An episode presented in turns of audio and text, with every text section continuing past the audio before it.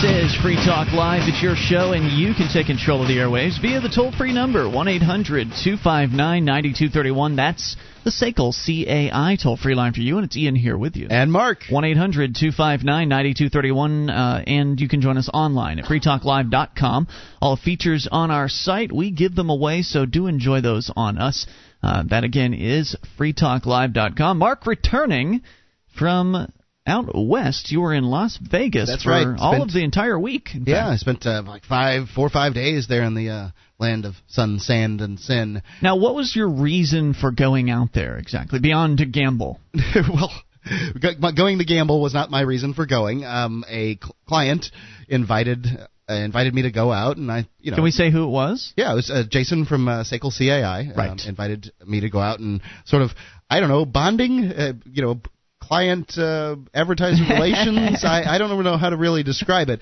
I know that it included a lot of discussions on Austrian economics and a lot of alcohol. Really? I remember that. Yeah, okay. There was a great deal of it. As a matter of fact, just as a hoot, we were actually at a restaurant called the Red Square. It was sort of set up like old-time Russia. Mm-hmm. They had the hammer and sickle stuff around and everything. And I think that it was all kind of a joke. They had, how Lenin's head got torn off of that bronze statue, and I guess it was in the middle of Red Square. Okay.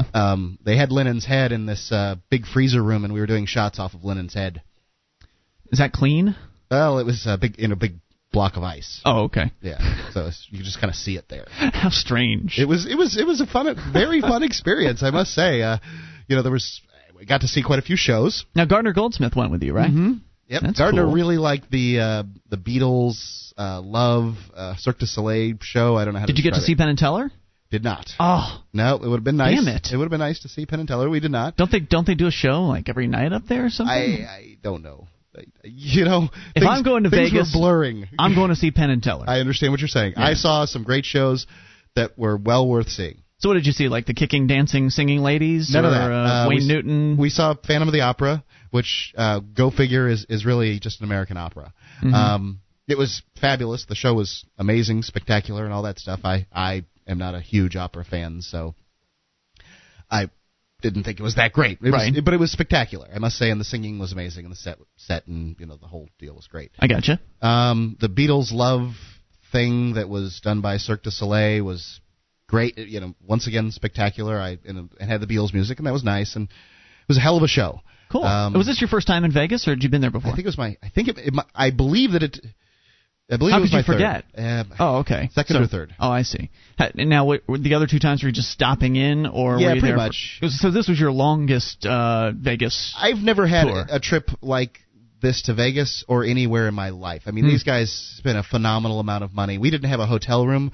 We had an apartment, essentially, that was at the top of the MGM Grand. Who's we? The group. It was Jason, his dad, Mike, friends of his from college, which all seem to be econ majors, Greg and Ben Powell, and it was names I don't know. Yeah, just people that I met, and it was a weird, crazy, fun week. Now, the week before was Freedom Fest, as they call it, which is a fairly large, convention of liberty-oriented thinkers and doers and that sort of thing, meeting in Las Vegas.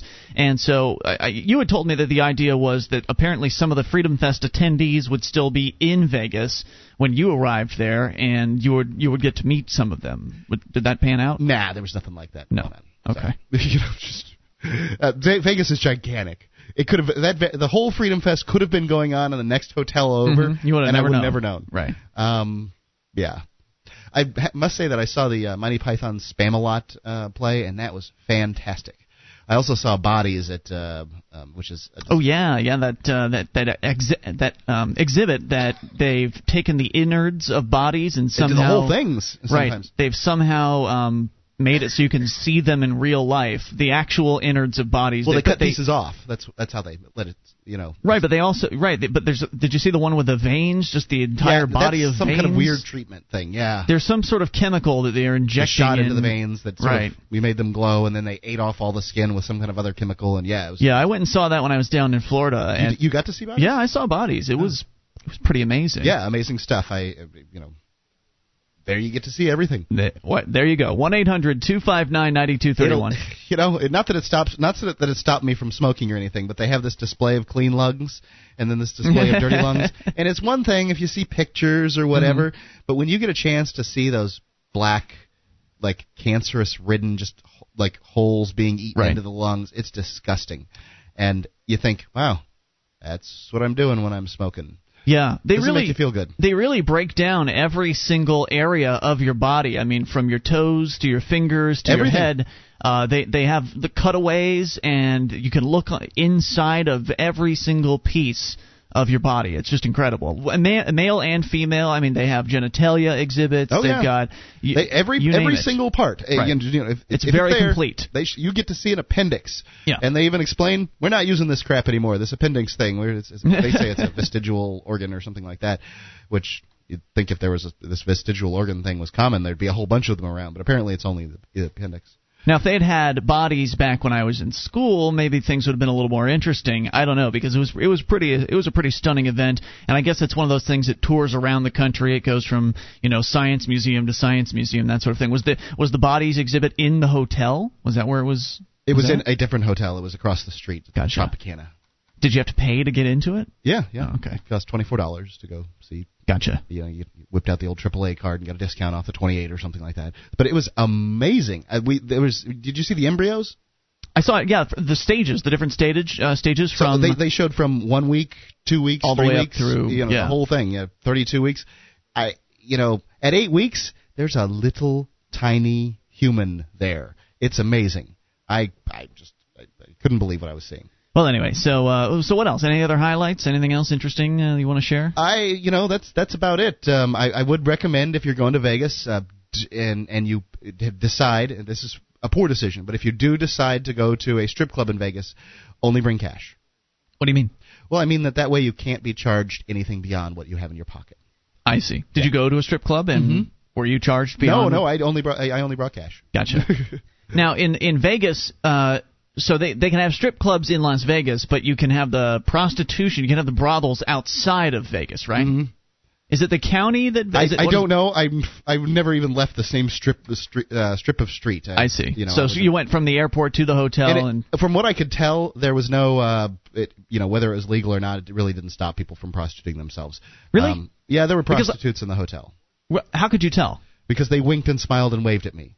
What other woman's going to do that, right? Like, Vegas is full of beautiful people. Right. Me walking around, I am nothing special compared to, you know, anybody else. You know, there's lots of good-looking guys. There's all kinds of man meat there, right? Absolutely. Yeah. Why would they care? And attractive women are not going to wave, smile, and wink at me for any other reason than they expect me to give them money. They're just hanging out in the lobbies of the hotels looking for marks, right?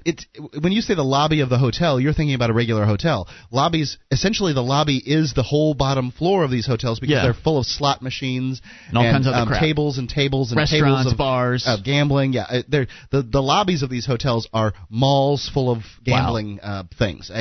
There are hundreds of slot machines, row after row after row of these things because people pump money into them. What about? I've heard rumors that there are women that will go around and hand out, or people will go around and hand out baseball cards with an attractive lady's picture on it with her phone number. Yes. And did you see that going on? I did. Yeah. And they, the people that are handing them out get a commission on that particular, you know. They get a commission just for handing out a card? If the call's made. Right. I see. Right. They don't get a commission for handing out the card. It's not a per-hand situation. It's per buy situation. So it's one of those deals where you call up the girl, she goes to your hotel room, and there's no prostitution that goes on. It's just an escort, that kind of thing. Right? I don't know. At this point, you're getting beyond. I would assume that's the case. You didn't make that call. Right. Gotcha. I likely wouldn't have made it anyway. But sure, because Laura, your wife, was not on the trip. But Laura was not on the trip. I'm sure she wanted to tag along to make sure you didn't make any phone calls. Nah, I think she enjoyed her trip to Florida. Instead. Oh, really? Yeah. Oh, okay. She seemed to have a very good time and wasn't terribly interested. And this is supposed to be a boys-only expedition anyway. 800-259-9231. Mark is back in the co-host chair. Coming up, the Army has missed its recruiting goal again. We'll give you the details on that, plus Canada, the most pot-smokingest of countries, according to a recent survey. Just some comments from John Stossel, and if we get a chance, hopefully we'll talk about the new oppressive smoking regulations that are being put into law out in California. Just wait for these. It's Free Talk Live.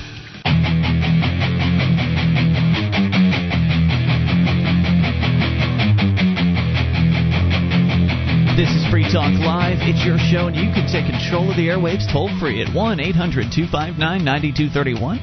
That's the SACL CAI toll-free line for you. It's Ian here with you. And Mark. 1-800-259-9231. Join us online. freetalklive.com is the place to go. We've got archives, an entire year's worth of the show right there on the front page of the website at freetalklive.com. There for your downloading convenience. And do you have a company that needs to try something new in the area of collections? Well, SACL CAI does collections, early outbilling, and they purchase charged-off receivables. SACL's employees are trained in resolving issues for your customers and treating them with respect. They know that not only do you want to collect your money, but you'd like to keep your clients too. SACL CAI. Check out their banner at freetalklive.com or call 800-544-6359. That's 1-800-544-6359. Do business with businesses that support Free Talk Live. Like do business with SACL CAI. SACL CAI. Nice, yeah, they're good guys. He took you to Vegas. I mean, that it was fun. Damn, can't beat that. All right, so let's talk about the military and their awful job that they're doing at recruiting people. ABC News' Jonathan Carlin Lewis-Martinez report, already stretched thin by the wars in Iraq and Afghanistan, the Army's having a hard time finding new recruits. And it's been that way. ABC News has learned the Army missed its recruiting goal in June for the second month in a row, falling 1,400 recruits short, or about 17% lower than their goal. It's the first time in more than 2 years that the Army has missed recruiting goals for 2 consecutive months. So it's getting worse. The figures are especially worrisome because the summer is traditionally the peak recruiting season. Army officials are now worried that July and August will be difficult as well, raising the possibility that the Army will miss its annual goal of 80,000 new recruits for fiscal year 2007, which ends on September 30th. The Army has missed an annual recruiting goal only twice in the last decade. It's a great challenge to maintain an all-volunteer army during a period of extended conflict, said one defense official. We've never really done it before. I guess that's true, right? In World War II, there was a draft then. Vietnam, there was a draft then. Yeah. And so this is like, and apparently this war has been going on longer than our involvement in World War II, so this is really quite a task for these guys. I would imagine it's so, and I certainly wouldn't be the one signing up, even if I didn't have principles against being in the military. I wouldn't sign up to get bullets lobbed at me. Who the hell wants to go and die for nothing? And if you're one of these guys that's likely gung-ho about the whole idea of getting bullets lobbed at you, and there certainly are people out there, especially young guys, they're sort of in that demographic, throw bullets at me, you're probably going to sign up for the Marines. Or I suppose. If you're sort of the frontline guys, Or if you're sort of the more brainy, still want to go in the military type, you'll probably do the Navy or the Air Force. The Air Force. Navy guys are a different breed that I couldn't even describe. I don't know. But Army, it seems to have the least allure to me. Now, it's interesting. The article here doesn't outline some of the other failures or some of the other indicators of failure that have been coming out, that has been making news in regards to the Army and its recruiting methods. They are allowing, in case you haven't heard this, they're allowing more Type 4s and Type 5s, I believe is what they call them, when they induct you into the military, or they test you or whatever. They give you this aptitude test, and you score based on a variety of different factors. And usually they only allowed a very small percentage of these Type 4s, and I don't think they allowed any Type 5s in because they're just the dum-dums. So this is the ASVAB, right? I don't know if that's what it is. It may be something else. But anyway, whatever it is, they test their recruits. And yes, they do. And they used to only allow a small percentage of the dum-dums in, but now they're allowing a whole lot more of them in. They're allowing more criminals and more people with, sort of shady pasts in, that sort of thing. And so even though the recruiting requirements are now lower than they've ever been in the past, as far as the hurdles you have to jump over to get recruited to actually join the military, those hurdles are now much lower than they've ever been in the past. So in theory, it should be easier for them to recruit. Sure. I mean, but if it was the same amount of people wanting to get in, more people would be joining the military because the criteria is lower. So that's sort of the other side to this story. I shouldn't say military. I should say Army. They've missed their goals. The Army has missed their recruiting goals 2 months in a row now, which is unprecedented for them. And they've missed their recruiting goals considering the fact that they've lowered their recruiting requirements. So really, it's quite a dismal picture for those guys. It's tough. Anyway, and I predict as you know, as the conflict continues to worsen over in Iraq and Afghanistan, their numbers are only going to continue to drop. They're getting trouble, and I don't understand exactly why this is, but they're getting trouble for being racist and recruiting in inner cities. They're recruiting more Latinos, more blacks for the army. I don't see why that's racist. I don't, you know, if that's what your demographic is and that's what's working for you, that's where you should be recruiting. But they're having trouble making it. I'm thinking that there's one of two ways they could go here to make the numbers. If they really continue to slip, and we're going to keep this surge up, although we've been 6 months into it and doesn't seem to have worked. But if we're going to keep it up, we're going to need more people. And either we have to bring the draft, or my other prediction is that we could start letting illegal immigrants into the country if they agree to serve 2 years in the army or something like that. They may just try that, yeah. I think both of these things are very bad for America. You know, Mark, you missed out. One of the topics we covered this week was that Michael Chertoff and the Department of Homeland Security came out, and they basically said that al-Qaeda is now as strong as it was, or stronger than it was, before September 11th, 2001. Mm-hmm. They said the country is now more vulnerable than it was as of recently. I mean, they basically came right out and said, without being so explicit, that we've spent billions and billions, hundreds of billions of taxpayer dollars on fighting this so-called al-Qaeda terror threat, and after 6 years of that fighting, they're more powerful than they've ever been. Well, we're recruiting for them in a sense. We're giving them the best PR campaign they can get. We are doing what they're saying we're doing. We're invading the Middle East. We are killing Middle Easterners. We are, unfortunately, as much as you don't want to hear it, unfortunately, some of our guys are raping their women. It happens. Some of our guys are massacring their civilians. It's happening, unfortunately. Mm-hmm. We're torturing their captives in prisons. Look, I know that that's not what America means. I know we didn't mean to do that. I get it. Those are some bad people doing some bad things inside of the military. But do you think that al-Qaeda is painting it that way? Do you think that the people in the Middle East are seeing it that way? No. What they're seeing is an invading force doing what invading forces do. They rape, they pillage, they torture. And unfortunately, that's what's going on there. We may be doing it for the noblest cause. We might be bringing order to the Middle East. We might be bringing them democracy. I saw the little purple fingers. I saw the happy Iraqis. But you can believe there's some happy Iraqis. There are also some damn unhappy ones. If you read the polls, you'll find out the Iraqis wish we were gone. Oh, but Mark, those are that's just the liberal media reporting. Yeah, the liberal media just twisting the words up. And that's why they're killing our guys over there. Yeah. Every single day, trucks are blowing up and killing our guys.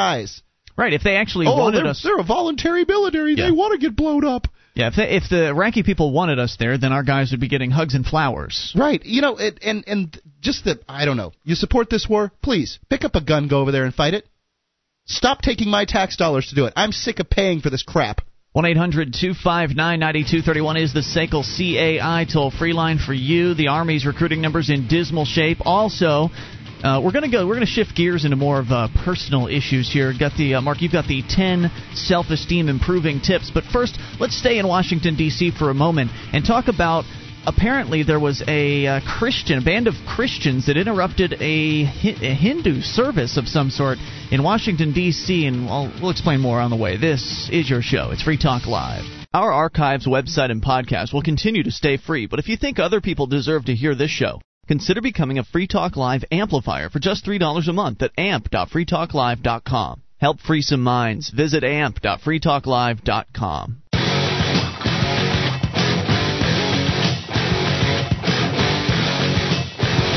The show is Free Talk Live. It's yours. If you want to take control of the airwaves, you can bring up anything toll-free at 800-259-9231. That is the SACL CAI toll-free line for you. Right there, 1-800-259-9231. You can also join us online at freetalklive.com. All the features on the site, we give them away, including the wiki, over 1,350 pages for you, created by you. Well, listeners like you, at least. It's the listener editable version of our website. See what I mean by heading over to wiki.freetalklive.com. That's wiki, wiki.freetalklive.com. Continuing here in the Washington, D.C. area.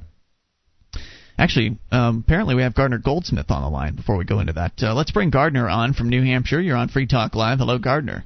Hey, Ian, Mark, how are you gentlemen? What are you doing, man?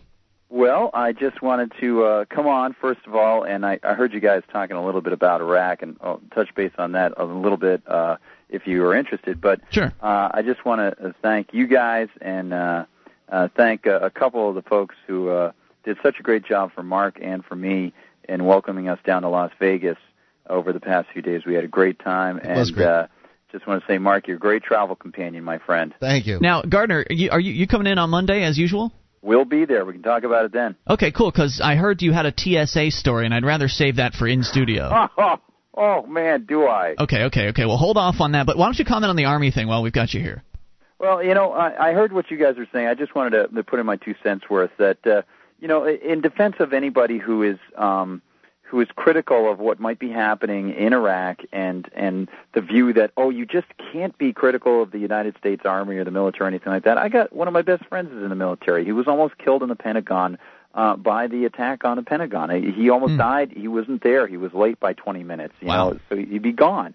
And so, you are hoping that you can make the world a safer place. But it seems to me that with what they're doing, the reports that I've been hearing about al-Qaeda regrouping, I'm reading this report about al-Qaeda, and they say, yeah, they're as strong now or stronger than they were a couple years ago. And I thought, I thought taking the battle to them was supposed to be helping us. Oh, yeah, it is, Gardner. We just need more billions of dollars, and then the tide will finally change. Right. Now, to be understanding, I mean, that they could be that maybe they would be even more powerful. Maybe that's something that's an argument that somebody would make. Hey, if we weren't there, they'd be on our shores. They would have been attacking us, and a lot more Americans would be dead. Still, though, it's absurd. Look at the money, though. Look at al-Qaeda doesn't have billions and billions of taxpayer dollars at their disposal. That's right. And I want to bring in, as you guys were discussing, the image of the United States abroad for many people is not good. On the way home from Vegas, I sat next to a man, really nice guy, gave me his card. I'm going to email him. He's not a total pro-liberty guy, but he's sort of a small government conservative guy. Mm-hmm. Just got out of the Marines, spent time in Iraq, has been to Korea. He says in all the places he was, even in Okinawa, they don't like the Americans. He says over in Iraq, he says, what are we doing there? And this is a guy who just got back a couple months ago. Right. He says, why are we there? And it's very tough to try to explain to people, look, maybe it's a smarter thing that we get out because there are all these fears. What happens if we do? What happens if we do? Well, being there, it seems like, what is it, the definition of insanity is to do the same thing and expect a different outcome? Yeah. Mm-hmm. There you go. And this guy, that's sort of what he expressed. He said, I don't know why we're there. And he said, originally I thought it was a good idea. He says, I don't think so now. So there are a lot of people like him, I think. There are a lot of people. I mean, even Mark was in favor of the war in the very beginning and quickly changed his tune. But I think there are a lot of people that have that same viewpoint, and that's going to be a critical factor when it comes to the 2008 elections. You're right, and maybe this is just sentimentally what I'm expressing sentimentally. I don't have any constructive ideas to add to it per se, but I heard you guys talking about it, and I thought immediately of this man. I was on the plane with this man, and he had just come from Iraq, and he said, we're out there trying to help these kids. We're giving them candy. We're doing all these things, and people still hate us. Yep. Well, I've got a solution, and it's very constructive.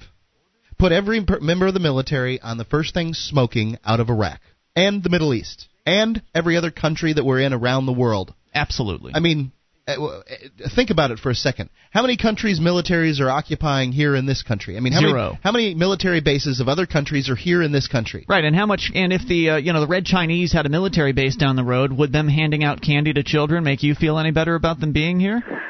We have no business. Our military has no business in other countries, whether they're governments. They have no business in another country if that country is not gone after us directly, and we haven't declared war. Or if their corrupt government has just said that it's okay for us to be there. And as far as when I say corrupt government, I really mean that they're government that cannot possibly represent 100% of their people. Most of those governments around the world don't even claim to represent their people, I don't think. Yeah. And they even give it a shot. It's a shame. And one other thing I should mention to you guys, you just inspired me to think of this, gentlemen, was that today I happened to catch something on television, one of these political pundit shows from Washington, D.C. Mm-hmm. They're talking about we need to get out of Iraq or we need to stay in Iraq. And I said, You know, the whole we inclusive thing, really, can you include me or you or anybody else, given the way that the government is structured now? I mean, how much representation do you really get? And is it really we or is it the federal government? Yeah, it's them. I'm not involved. I don't want to pay taxes to those people, and I don't want to be a part of the decisions that they make. I don't want the services that they offer. I'm not involved with the federal government. No thanks. It's a real shame to look at this sort of policy, how it splits people up, neighbor against neighbor, where maybe there's a neighbor down my street where I'm talking to you right now, and they've got a son or daughter over there, and they might be incensed by us saying, you're going to give up, you're just going to leave, and yet we're all stuck under this situation. At least their child volunteered for this, but their child is there illegitimately. Yeah, I do want to give up because I want your son or daughter to come home alive, and I'm an awful person because of that? Yeah, well, great topic, you guys. I'm so glad you brought it up, and just wanted to thank you both. I'll talk to you Monday. Thanks, Garth. See you Monday night. Thanks for the call, man. You got it. Good. All right, dude. 800-259-9231. Oh, he's talked to you all week long. Yeah, no personal messages on the air. So, I understand what you're saying as far as you want their son or daughter to come home, and it sounds kind of manipulative, and I'd like to maybe rephrase it a little bit. I don't see any value in American boys and girls, young men and young women, dying in the sand in Iraq. I just see no value. Over 3,000 of them have died so far, and again, the report earlier this week shows that al-Qaeda is stronger than ever. And as far as I'm concerned, they are free to die anywhere they wish. As far as I'm concerned, if your son or daughter thinks that it's their patriotic duty to pull out a .45 and shoot themselves in the head in the middle of the square, middle of the square, that's fine with me. Sure, if they want to throw their lives away, sure, that's their business. I think they should leave a few bucks for the cleanup, but other than that, they're free to do that. And I believe that people have fought and died for that particular freedom. I, however, do not want to pay billions and billions and billions of dollars as a taxpayer to have them do it. Over $400 billion to date. Did you see that the Senate raised the bounty on Osama bin Laden? I didn't see that. I believe, I don't have the story in front of me. Pardon me if I've got it wrong, but I believe they raised it from 10 to, I think they may have raised it to $50 billion. 25 million to $50 million. We spent $400 billion going into Iraq. Right. Why isn't the bounty on Osama bin Laden $100 billion? That was just $1 billion. I mean, that's pretty cool. Yeah, $1 billion would be significantly higher than it is right now. Yeah. So it's ludicrous. Well, why is that, Mark? It's an easy answer, right? Because if you want to find him. Well, maybe that, but also if you put $1 billion bounty on Osama bin Laden's head and you don't spend $399 billion on war stuff, then the military-industrial complex doesn't make any profits. Yeah, that's true. The military-industrial complex, those who are politically connected to those in Washington, D.C., and who get huge multi-million and billion-dollar contracts from D.C., they don't make anything off of a bounty. You know, military-industrial complex sounds like such a liberal-loaded word. But it's true. There are businesses based on war. Yep. Whether it's making pencils for people to write stuff down, whether it's missiles that catch other missiles in the air, whether it's making machine guns, whether it's making boots, fatigues, all these things are getting used up at a significantly higher rate than they are in peacetime. Do you think that's good or bad for those businesses? Do you think those businesses want that or not want that? Because I don't want Americans dying. I feel that way, and I can't imagine what it must be like to be the CEO of one of these companies that's profiting from the deaths of American boys and girls around the globe. How can you look at yourself in the mirror? More on the way. You can take control. It's Free Talk Live.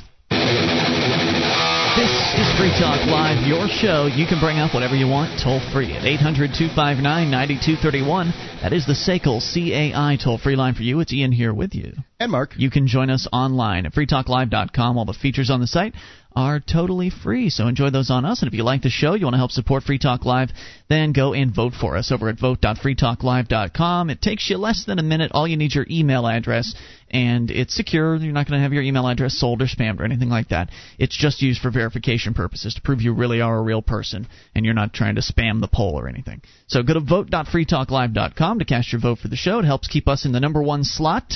We are in the number one slot? We are currently? Yep, okay, sure. Good. Good to know. And we want to stay there, so we need your vote. It's once per month. Vote.freetalklive.com. Being number one means more people see the show and then listen to us and then discover freedom. So it's a good thing. Vote.freetalklive.com. To the phones and to the Fun Amplifier line. And Matt in Massachusetts. Hello, Matthew. Hi, guys. Hey, what's on your mind?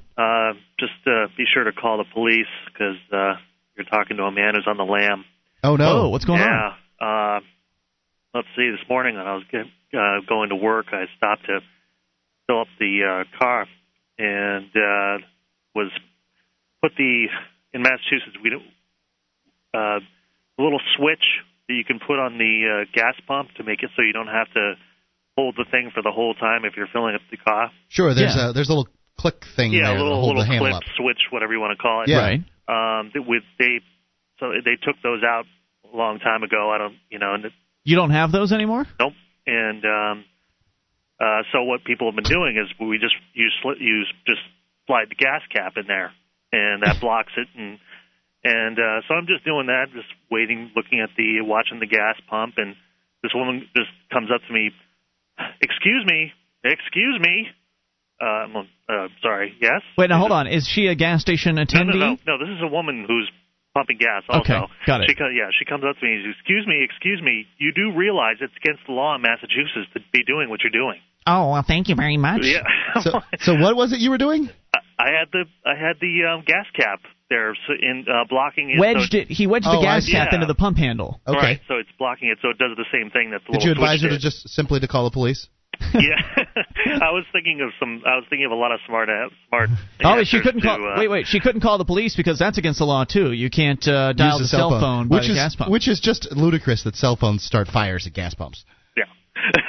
Well, I was just, and I'm not in the mood for sitting here, but I'm thinking, I'm just wanting to get in the car and drive away. Right. But this woman is just giving me this lecture, and I'm just like, oh. And sure enough, on the pump, I've never seen it before. I've been to them many times, but there was a big sign. It says, state law, blah, blah, blah, blah, blah. You're not allowed to be doing what you're doing. And I'm like, oh, my, man. Not that it surprises me, but it was just she's sitting there giving me this whole, and I'm kind of, a little, foggy from just getting up and, right. I haven't had my coffee yet. And hearing this woman's going off about me, pumping my gas wrong. Well, apparently it's your responsibility to read absolutely every single sign they post on the gas pumps. Yeah, but this is just ridiculous. This is like New Jersey, where pretty soon we're not going to be able to pump our own gas. What was the reason? Did she tell you why it's illegal? Of course, it doesn't matter why to her, to people like this, Ian. It's just that it's against the law, and that's all that matters. Right. I just want to know what their excuse was for it. I have no clue. I can't even see that there'd be any problem with it. What, you lose a gas cap if it fell out? I don't know. Who knows? I have no idea. Well, because the devices these days, the pumps are set to automatically shut off. Even if you've got it wedged on, they're set to automatically turn off if the gas reaches too high a level in the tank. Exactly, and they've been that way for years. Right. I mean, it's not like it's some new thing. So how did this end up ending? I mean, did you call the cops or what? No, I just ended up nodding, and she just stared at me, exasperated that I didn't say a word to her, and she just got in the car and left. Oh, so you didn't actually satisfy her by removing the pump cap? No, I just stood there and went, why would you? You criminal, you. Yeah, that's why I said you need to call the cops, because I'm on the lam. So. Yeah. Amazing. All right, guys. Well, thanks for the story, man. Appreciate it. 800-259-9231. Wow. I never heard of that one before. Can someone explain the rationale behind it, if there is any? It makes perfectly good sense that it would be against the law. I have no idea why it would be. Because, if somehow you're setting the pump up to do something it wasn't exactly designed to do. And I can imagine that all of the little do-gooders out there that want to make sure that you don't have any fun in life would absolutely not want you to be able to put the little pump thing in place and walk away and do your windows on your car. Excuse me. Do you know that's against the law? I mean, what if I've been typing all day? What if I've been typing all day, or I've been swinging a hammer all day, and my arms are tired just from gripping something all the time? I know it's important to you little busybodies that I hold the handle, but it might be difficult for me. And what if you've got arthritis? I mean, I had a 3-month period or so, maybe even longer than that, where my hands were very, very weak, and if I were to be doing that, it would be pretty strenuous for me. Yeah, it would hurt. Mm-hmm. Anyway, very strange. 800-259-9231 if you've got a busybody story you want to share with us. In the meantime, speaking of busybodies, Washington, D.C., apparently there was a group of so-called Christian busybodies that interrupted something. What went on, Mark? Right. Well, today is a historic first for religion in America's civic life. For the first time, a Hindu delivered the morning invocation in the Senate chamber. Now, you know, I don't really believe that there should be any prayers going on necessarily in the Senate chamber. I understand why these guys do it. It's sort of it's a little PR for everybody who believes in religion and that kind of thing. And there's all kinds of people in America who believe all kinds of different religions. Right. It's a show. It's a bit of a show, which is I don't think it should be done. We are not a religious nation. Our government should not be involved in religion in any way, shape, or form, condoning any kind of religion. I agree with that. But it seems like if you're going to do the prayer thing, that it should be respectful. And I don't know. I'm kind of confused on this issue. So let me read the story. Well, it seems like if you're going to allow the Christian prayers to be done, then you're going to have to, by proxy, allow every other type of religion to pray, Wiccans and everybody else. I guess I want to look at this story from a couple of different angles. Okay. So anyway, let me read what happened here. Let's see. Apparently, they found out the ceremony was disrupted by three Christian right activists. I'm not even sure what you would have to call these people, so let's just call them Christian right activists. The three protesters, who all belong to Christian right anti-abortion group Operation Save America, and apparently traveled to Washington, D.C., all the way from North Carolina, interrupted by loudly asking God's forgiveness for allowing the false prayer of a Hindu in the Senate chamber. Lord Jesus, forgive us, Father, for allowing a prayer of the wicked, which is an abomination in your sight, said the first protester. This is an abomination, he continued, and we shall have no other gods before you. And blathered on like a madman for a period of time here. They weren't removed? I'm sure they were removed. Okay. But that's not really the issue. So here's what... First off, if the roles were reversed, if three maniacal Hindus came to the Senate while maniacal Hindus had come to the Senate while a Christian was giving the invocation, the normal Christian chaplain or whomever was doing it, Christians would be outraged and pray to I don't know, Shiva or Vishnu or Ganesh or whomever. Now, Hindus don't have gods, do they? Yeah, they have all kinds of gods. Okay. They have the multi-armed gods with the demon heads and the swords and stuff. Yeah, I mean their gods have some fun going on. I have that little Ganesh statue that I have in the car. He's like good luck and stuff. Anyway, I'm no Hindu by any stretch of the imagination. I just like the idea that somebody believes that there's a god with an elephant head. It was six arms. Tickles the crap out of me. So if these maniacal Hindus come into the Senate chamber and they ask for forgiveness from these gods for somebody praying the false god, don't they? I mean, who would be outraged? Wouldn't that be outrageous? Wouldn't it be crazy? I mean, these people would be fringe lunatics if they were done such a thing, and clearly wrong. I guess I want Christians to look at it from that angle. And secondly, I guess my other question is, this is. These people from Operation Save America, this is their United States Senate. They paid for this. They paid for the money to operate this building. Their ancestors paid for the money to build it. Mm-hmm. This is their government, their representative form of government. Okay. Do they not have the right to go in there and scream at the top of their lungs like a bunch of crazed lunatics to ask God to save them from whatever wrath he might bring down upon them for allowing a Hindu to pray in the Senate chambers? Well, don't they really have that right? Well, if they have that right, then everyone else has that right, and then everybody will just go in there and scream a lot. Tragedy of the commons. Which wouldn't be so bad. Tragedy of the commons, baby. I'd actually like to see that happen. Let's have a whole bunch of groups get in there and scream in the Senate chambers, and then maybe they won't be able to get anything done. I don't know. I'm just baffled by this whole thing. Yeah. It doesn't seem like these Operation Save America people, although clearly not very tolerant, have done anything terrible. And I guess another question I have is, if you're a real Christian, if you really believe what the Bible says, didn't these people do the right thing? I mean, didn't they? Isn't that what you should be doing? Asking God's forgiveness for these, having these false gods before him and your nation plundering its way down to hell?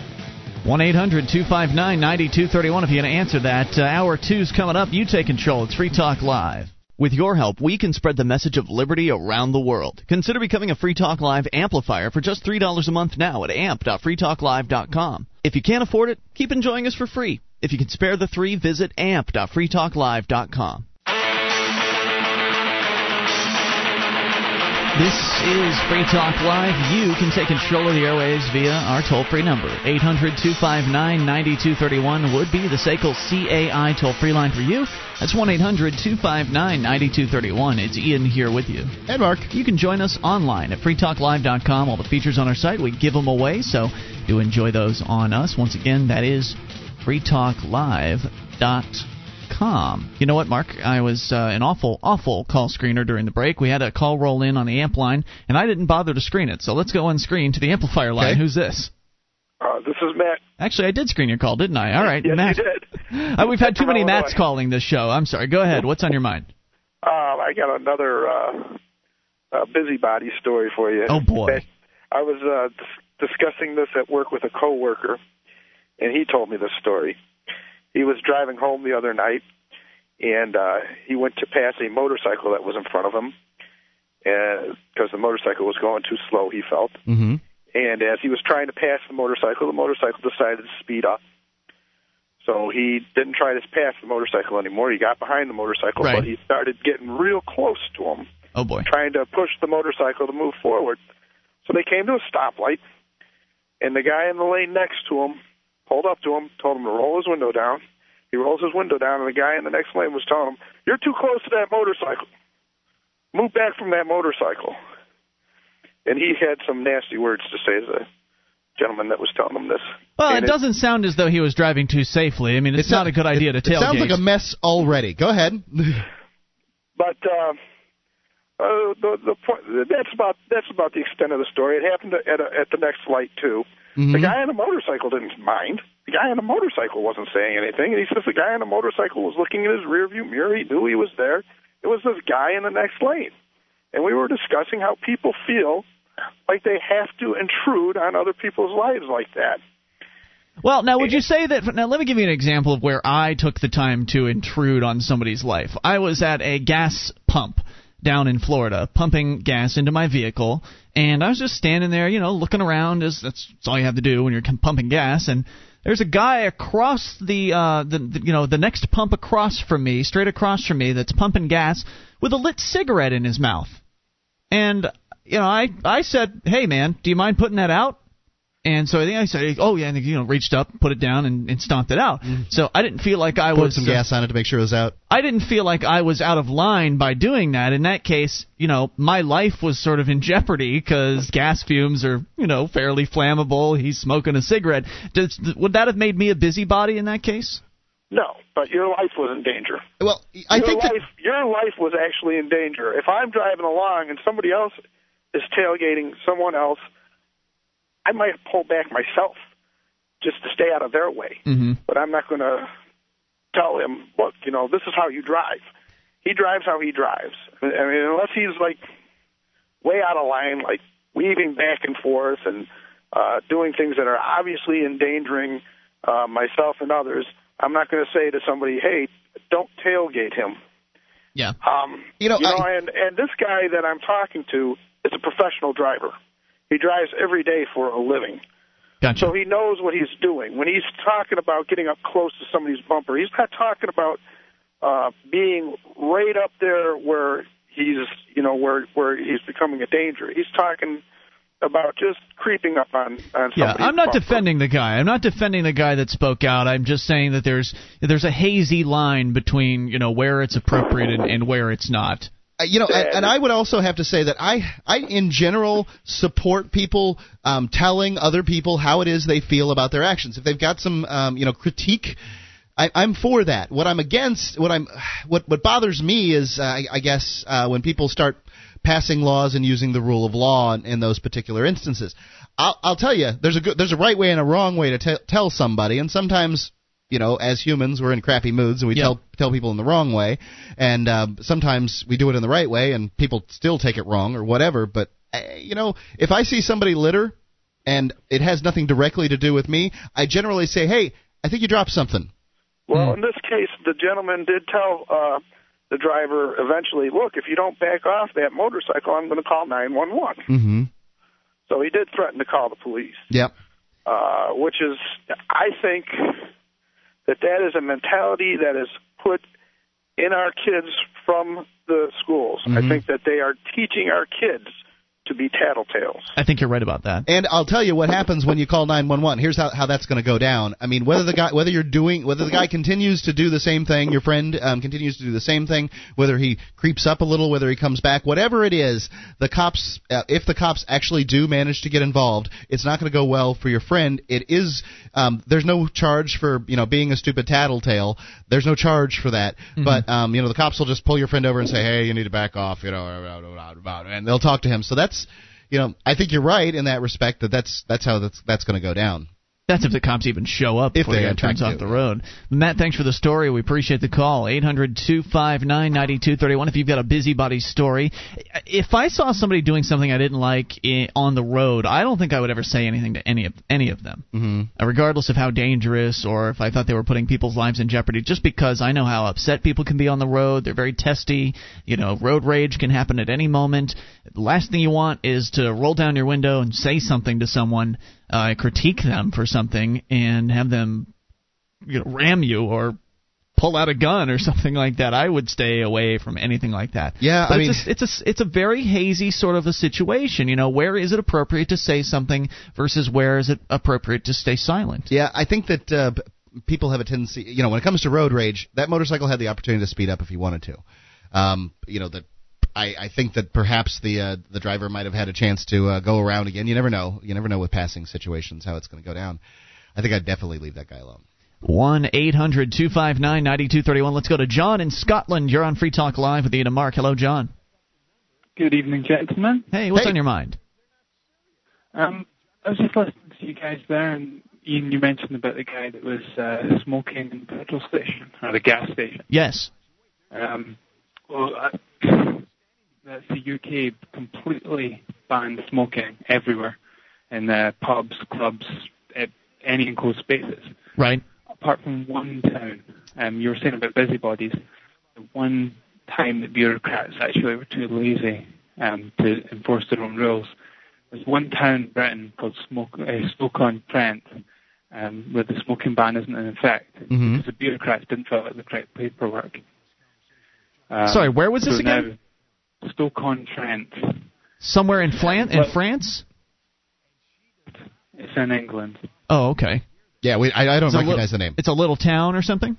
Yeah, it's just some very small town, and the bureaucrats forgot about the paperwork.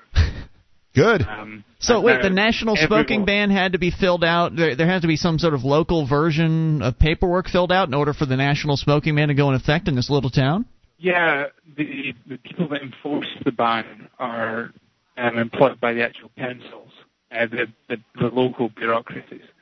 I see, and so they didn't employ the right people. John, we're having a tough time with your connection, man, but thank you for the call. We appreciate it. One of those international, sound like a VoIP line or something like that, a little iffy. Was going poorly, yeah. 800-259-9231, unscreened call on the amplifier line. Who's this? This is Jim from Second Life. Jim, what's on your mind? Hey, I wanted to real quick correct you on the cigarette thing. Cigarette cherries, the cherry from the cigarette butt is not hot enough tonight to ignite gas vapors. So they say. Dude, I don't care, man. I saw somebody smoking a cigarette near an open, a gas tank, and I don't care if that's the physics behind it or not. But have you ever pulled on the crap out of me? I get what you're saying. Have you ever pulled on a cigarette and had just like some of this Class A tobacco just kind of pop and shoot off a spark? Yeah, well, the reason why they don't want you to do it is because you're lighting it. I've actually tried it in my backyard. I was trying to convince my friends that, yes, it does catch gasoline on fire, mm-hmm. and I couldn't get it to light. And I tried, ended up wasting like 5 cigarettes on this thing. Oh, I'm sure that's true. And but with 5 seconds or 5 cigarettes, you're still talking about empirical data. You're not talking about scientific. And I get it. These are the sort of tests that I'm not interested in performing, though. Wait, are you saying the cigarette? Let me make sure I got this clear. You're saying that a lit cigarette will not ignite liquid gasoline or vapor gas? It won't light the gasoline and it won't light the vapor. I mean, you can't really light gasoline anyway. You can only light the vapor. All right, man. I'll take your word for it, but that doesn't make me feel any safer in that particular situation. Well, I appreciate the call, Jim. 800-259-9231. Just please don't smoke around things that are flammable. I don't care what the physics are. It just scares me. More on the way. 800-259-9231. The 10 tips to improve your self-esteem. Coming up. It's Free Talk Live.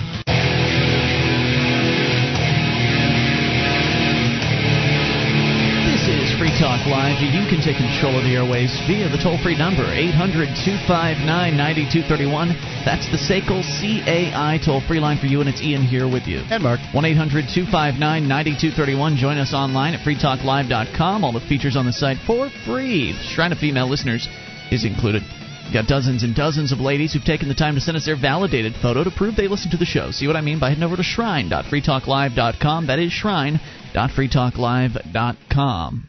The Republican Liberty Caucus welcomes new members in the pursuit of individual rights, limited government, and free enterprise principles, all within the GOP. Visit rlc.org and click Join Us today. We'll find liberty together. That's rlc.org. 1-800-259-9231. Mark, you have the 10 self-esteem improving tips. We'd like to do a top 10 list when we come across them, and this one sounds like it might be kind of helpful. Yeah, I like this one. I read self-help books now and then, and I always get charged up from them. That's what they're intended to do. Yeah, that's the intent. And, a little bit of charging is not a terrible thing. All right, number one. This is, not the 10 most important. So there's no order for these? Right. Okay. Do what you love. Everyone loves doing something, and when you indulge yourself in your love, you improve the way you feel about yourself. You improve your self-esteem. Excellent. I love that one. Excellent. That's a good advice. I tell you, I didn't do what I loved for quite a few years of my life and found it difficult to be excited about the work that I did. And when was that? When you were in jail? Well, and after. Until I found radio, I didn't really enjoy working. What did you do after you got out? You did, there was the gym membership sales. Mm-hmm. And personal trainer thing. There was the ill-fated golf club sales. Yeah, that went very poorly. I sort of invested in that while I was doing that. That wasn't before. That was sort of while I was doing ad sales. Basically, I worked at restaurants, waiting tables and that kind of thing, and did worked as a personal trainer. So now they're not actually saying do what you love for a living, mm-hmm. because not everyone can get paid for doing what they love, but that doesn't mean you shouldn't. That doesn't mean you should throw it by the wayside. That mm-hmm. doesn't mean that you should abandon your favorite hobbies or the things that you like to do simply because they aren't profitable for you. If you continue doing them long enough and you cultivate enough network, you network enough, you meet enough people, then maybe if there is some way to profit from it, you'll figure it out down the line. At the very least, you'll have spent some of your leisure time doing the things that you like to do the most. And it's not like the only thing you can do to make your life better. There's 9 other. Sure. Number 2, help others out. Nothing makes you feel warm and glow than when you are unselfishly helping others. Oh, gosh, it's still selfish to help others. I understand, but you still sort of feel unselfish as you're doing it, right. Which is a very selfish thing. It's a feeling you're looking for, so therefore it's selfish. Of course, you can argue that it's that in and of itself is selfish, but if you take that line of thought... Is that what it says in the article? Yep. Oh, okay, great. But if you take that line of thought, then you must think that existence is selfish. Forget that. And it is. Just do a good deed, help someone out, doesn't have to be a big deal, and it doesn't have to cost any money. Yeah, don't feel, as far as volunteering is concerned, there are all sorts of volunteer opportunities out there. And you don't have to get involved with a group. I remember my grandmother used to have a friend that was across the street. My grandmother passed away. Mm-hmm. Her friend was still living, but her kids were far away, and, she didn't want to move into a nursing home. She did finally, but for... like a year, I'd go over and I'd mow her lawn and pick up the oranges around her orange trees and just do a little bit of stuff here and there. Just to be nice. And just to be nice. I did get a meal usually out of it. She would cook a meal, which I thought was great. But mm-hmm. I just really did it to be nice, and it's a great feeling. I agree, but you don't necessarily. Again, you don't have. I like that you point out you don't have to get involved in a group mm-hmm. to help somebody else out. And in many cases, you aren't going to get recognition for what you do, but that's okay as long as the person who you're helping recognizes that you're helping them. Then mm-hmm. That feels good.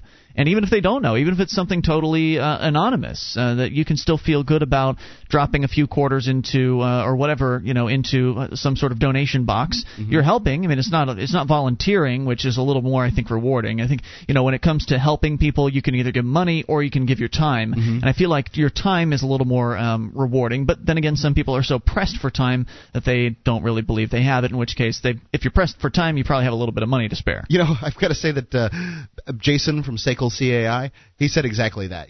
I would love to be able to spend the time bringing libertarian message to people like the way you guys do. I don't. I'm busy making money. Right. So I'm going to give you guys money. In the form of advertising, so you're able to go out and continue doing that. Yep. So, yeah, absolutely. Number three. There's no one that has no strengths. Everyone is good at something.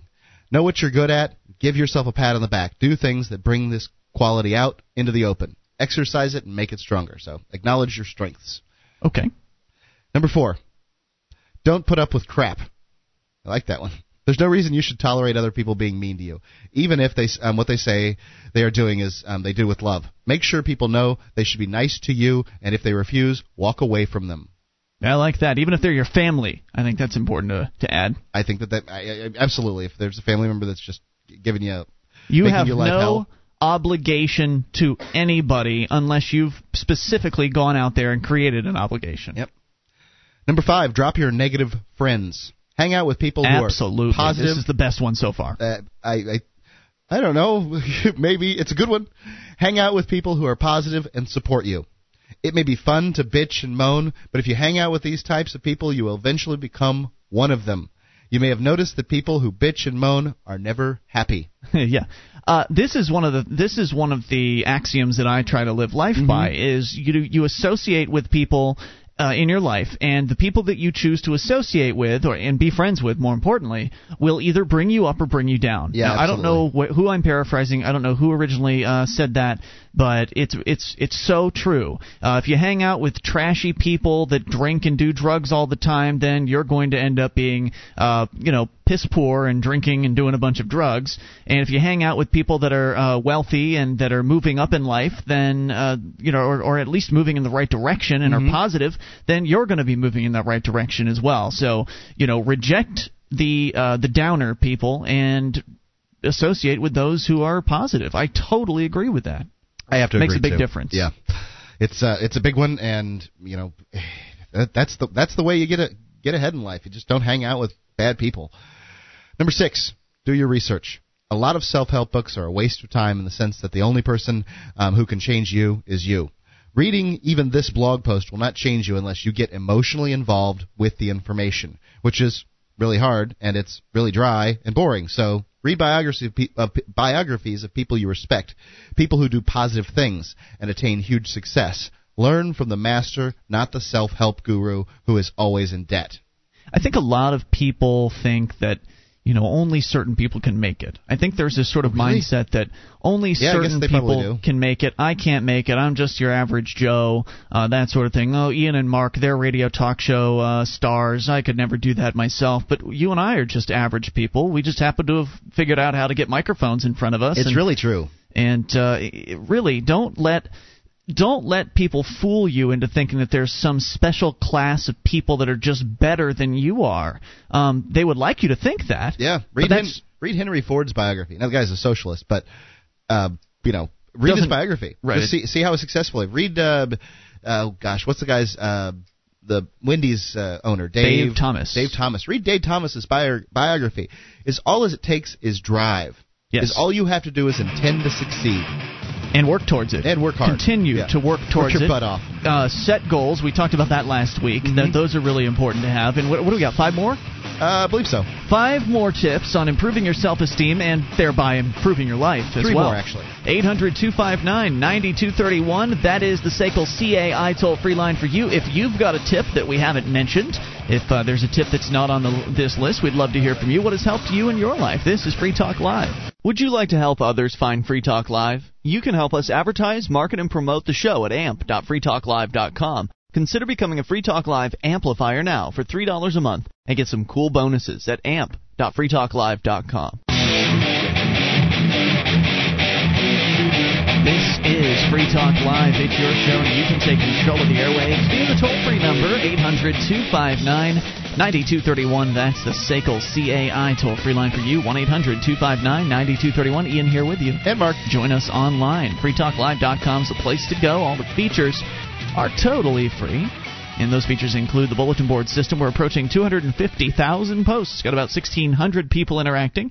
Serious issues and fun stuff. You'll find it all discussed. And it's all for free at bbs.freetalklive.com. Do you know that 9 out of 10 lawsuits in the world are filed right here in the United States? Any number of lawsuits, court orders, or greedy bureaucrats could leave you and your family penniless. at keepyourassets.net. They're experts in sheltering your wealth. You'll see that keepyourassets.net can help you be protected against those that wish to take your assets. That's keepyourassets.net. I use them. They're good folks. So we're talking about the 10 things that you need to know to help improve your self-esteem and, by proxy, your life. Because if you've got higher self-esteem, then you're just going to feel better in general. Well, I do have good self-esteem, poor math skills. There's 4 left. Okay. If you've missed the first 6, then grab the archives later tonight at freetalklive.com. Number 7, learn to accept compliments. I think that this is great. Okay. It's hard to accept a compliment and not dismiss it as being ridiculous. Someone has an opinion, and it should be respected, even if you do not agree with it. If people think good about you, then maybe you should too. And I think that gracious people accept compliments graciously. I believe that as far as gifts go. I believe that as far as compliments go. Thank you. That's very nice of you to say. Those kind of things. Don't poo-poo it. Don't put it down. That person has an opinion, and that opinion is worth something. It's theirs. People have lots of opinions that I'm not going to respect and that kind of thing. But when it comes to compliments, take them. Some people are just pulling your leg and trying to get on your good side. Mm-hmm. Other people, they're telling you something. They're sharing something from their heart, and that deserves acknowledgement. I agree with that, though. I mean, at the same time, when somebody compliments me, for instance, Tulio will compliment me on things, and I'll feel kind of sheepish, and oh yeah, thanks. You're partial. I know that, but there's a reason she's partial. Yeah. She's partial to you because she thinks you're great, and probably partially due to the fact that she's complimenting you. That has part of the whole reason that she's partial to you. She's not obligated to stay here and be your girlfriend. She's here because she chooses to be. It's true. So that in and of itself is complimentary. And I also think that this comes, at least from my family. For me, this is how it was. I was raised not to accept things. If somebody offers you something, hey, do you want? I've got a couple of apples here. Do you want one? I was just raised not to accept them. We are fine the way things are. We are proud, and we don't do that. We just don't accept things. Mm-hmm. And I've changed my mind on that. Really? I think when it comes to, you don't have any problem. If somebody's offering food, you'll take it. It depends. I've never seen you turn down food. Well, if it's expensive food, I'll, hey, I'm a cheap date. I don't want you to spend a lot of money on me. That's understood. Sort of thing. I understand where you're coming from on that. But I just think that, when people offer things, I try to accept those gifts. People are offering them for a reason. But do you turn it down once, and if they offer again, then you accept it? No, I generally, unless I try to decide whether or not I want something. And then, if I don't want it, I try to be as cordial as I can. No, thank you, whatever. I try to turn it down in a cordial manner. And if I do want it a little bit, I accept it. I think that's generally a good thing to do, but then I think there are also exceptions to that rule. I don't think it's a hard and fast rule. No, for instance, there's no hard and fast rules. We're doing this radio show. There are people that, just as an example, they want us to read their favorite book. Right? They'll send a book to us. In many cases, we'll get books unsolicited in the mail.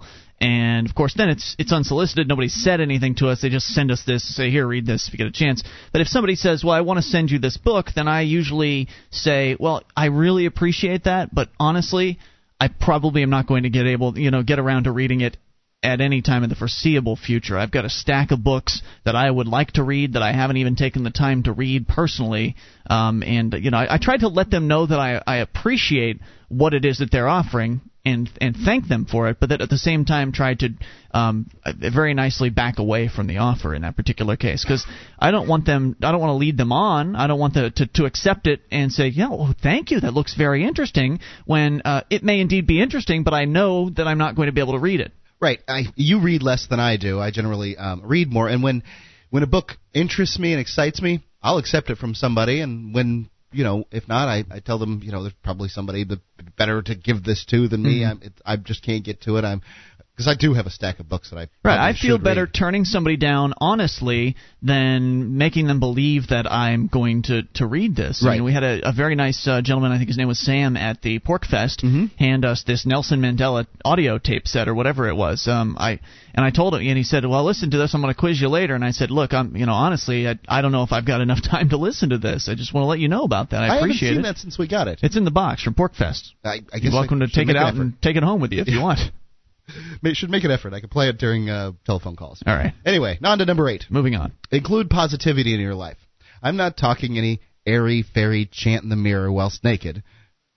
Probably wouldn't hurt. It's not a bad thing. I need to take a positive slant on everything automatically.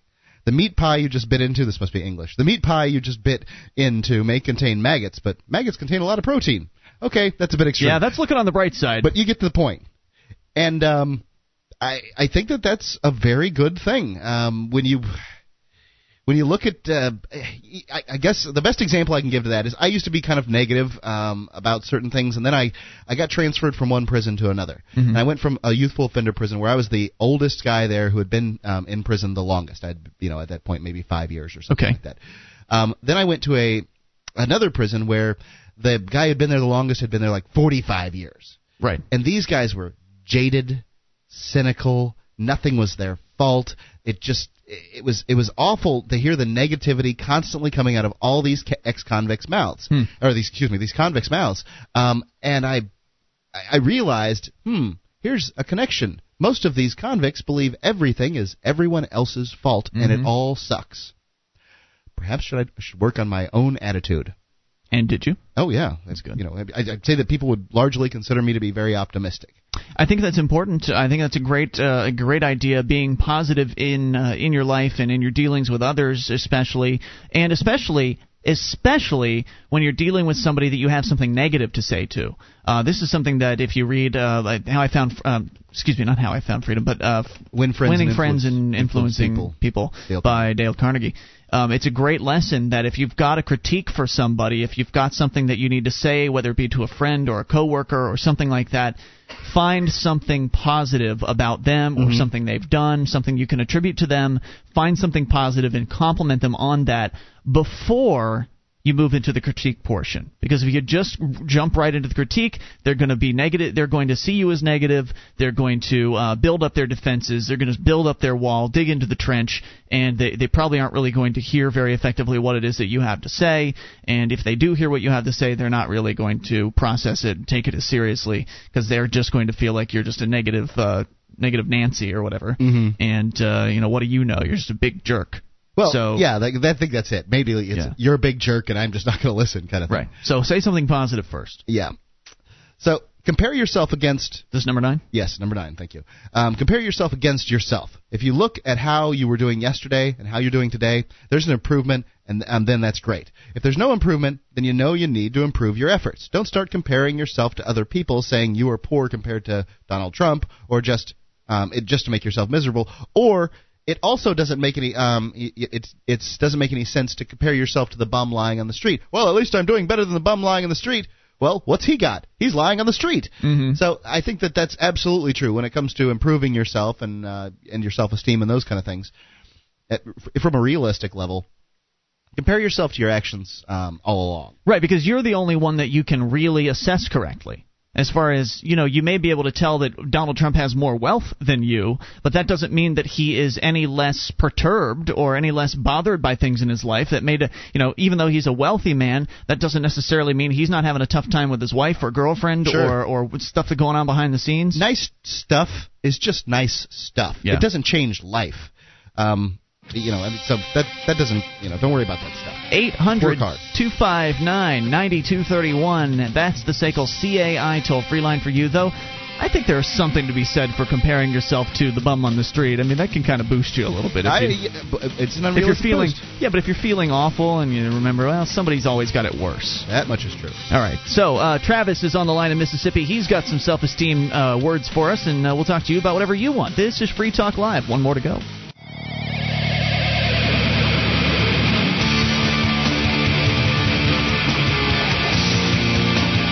This is Free Talk Live. You can bring up whatever you want, toll-free, 800-259-9231. It's Ian here with you. And Mark. That's the SACL CAI toll-free line. That number again, 1-800-259-9231. Join us online at freetalklive.com. All the features on our website, we give them away. And if you want to voluntarily support the show, considering we give everything to you for free, then you should become a Free Talk Live amplifier. Just head over to amp.freetalklive.com to get involved in the program, learn more about it. AMP stands for Advertise, Market, and Promote. We're asking you for $3 a month. Totally up to you if you want to join. If you do, you'll get some perks like access to the AMP-only call-in line, forum, and chat room, and more details there at amp.freetalklive.com. But the main purpose is to help promote Free Talk Live, to get the show on more radio stations around the country and thereby spread the message of freedom and liberty as far and as wide as possible. So learn more over at amp.freetalklive.com. Again, that's amp.freetalklive.com. We are doing the 10 self-esteem improving tips. We have one more to go. Mark, let's nail it out there. Yep. Number 10, there's no need for you to put yourself down. Seeing yourself in a negative light, you're only reinforcing your low self-esteem. If you want to improve your self-esteem, ask yourself, how can I improve my self-esteem? The answer will always be, find one positive thing about yourself, and that will do it. So I guess don't put yourself down. It's hard for me. I mean, I don't have to show up for a job anymore necessarily, but I remember back when I used to work for someone else, if I would ever make it there late, I'd beat the hell out of myself. Not physically, but mentally. I would just tear myself up inside over it. And I don't know if I don't really feel like it helped me, but I felt awful, and I wanted to just sort of wallow in my misery, I suppose. I don't know whether that's a self-esteem issue as much as it's showing how important it is to you to be on time and to show up for work. But wouldn't that be negative? Wouldn't that be being negative towards myself? I don't think that falls in the same category. Like, Ian, you suck. You didn't make it here on time. I think that yes, showing up to work on time is so important. It shows how important your job is to you. But as an employee there, I saw you coming in on time more often than anybody else. Yeah, I was only late like once or twice. And so I understand beating yourself up. That's more of a symptom of what you find important, I think. Okay. So then don't take it too far, but yeah. Then what's a better example of this than this being negative towards oneself? I think that there are some people that regularly put themselves down. Just generally having that attitude about themselves, right, like I'm incapable, I'm useless. Or that's the sort of humor they learned, self-deprecating humor, that kind of thing. It can be a dangerous game. Sometimes it's funny, sometimes it works. Everyone should use it a little bit. Self-deprecating humor, that is. Yeah. But it's a dangerous game if that's what you do all the time, because then you really begin to believe it, and no, you're not the worst person in the world. It sort of goes back to a bad person. It sort of goes back to the power of positive thinking, right? I mean, being positive in your life and just not being negative. It's important. Yeah. Negative is being positive, I think, contributes to growth, and being negative contributes to shrinkage, for lack of a better word. Yeah. I mean, I would have to agree. Being negative doesn't accomplish anything. Let's go to the phones. Talk to Travis in Mississippi. You're on Free Talk Live. Travis, hello. Hey, I'm listening to you on Genesis Communications Network. Yes, sir. Yes, sir. Does that bother you? Why would that bother me? That's our network. Because it's a kook radio station. That's not a radio station. Yeah, Genesis Communications Network is a syndicator. It puts different radio shows on a satellite system and then beams them down to radio stations. That's all GCN is. It promotes kookery. I don't think that's necessarily the case. Yes, it is the case. Are you calling? Defend yourself then. Wait, now hold on. Are you calling us a kook show? No, I'm not. I'm just saying, does it bother you that you're on a network that promotes kookery? I think there are individual shows on the Genesis Communications Network that might be a little bit kooky, in my opinion. No, not might be. Look, hold on just a second.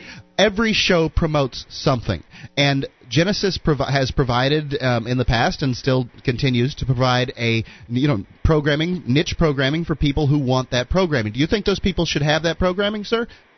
No, I don't. They also have computer shows. That's because you're a jerk. Well, they also have computer shows and car shows and gardening shows and all those other sorts of shows. What's kooky about that?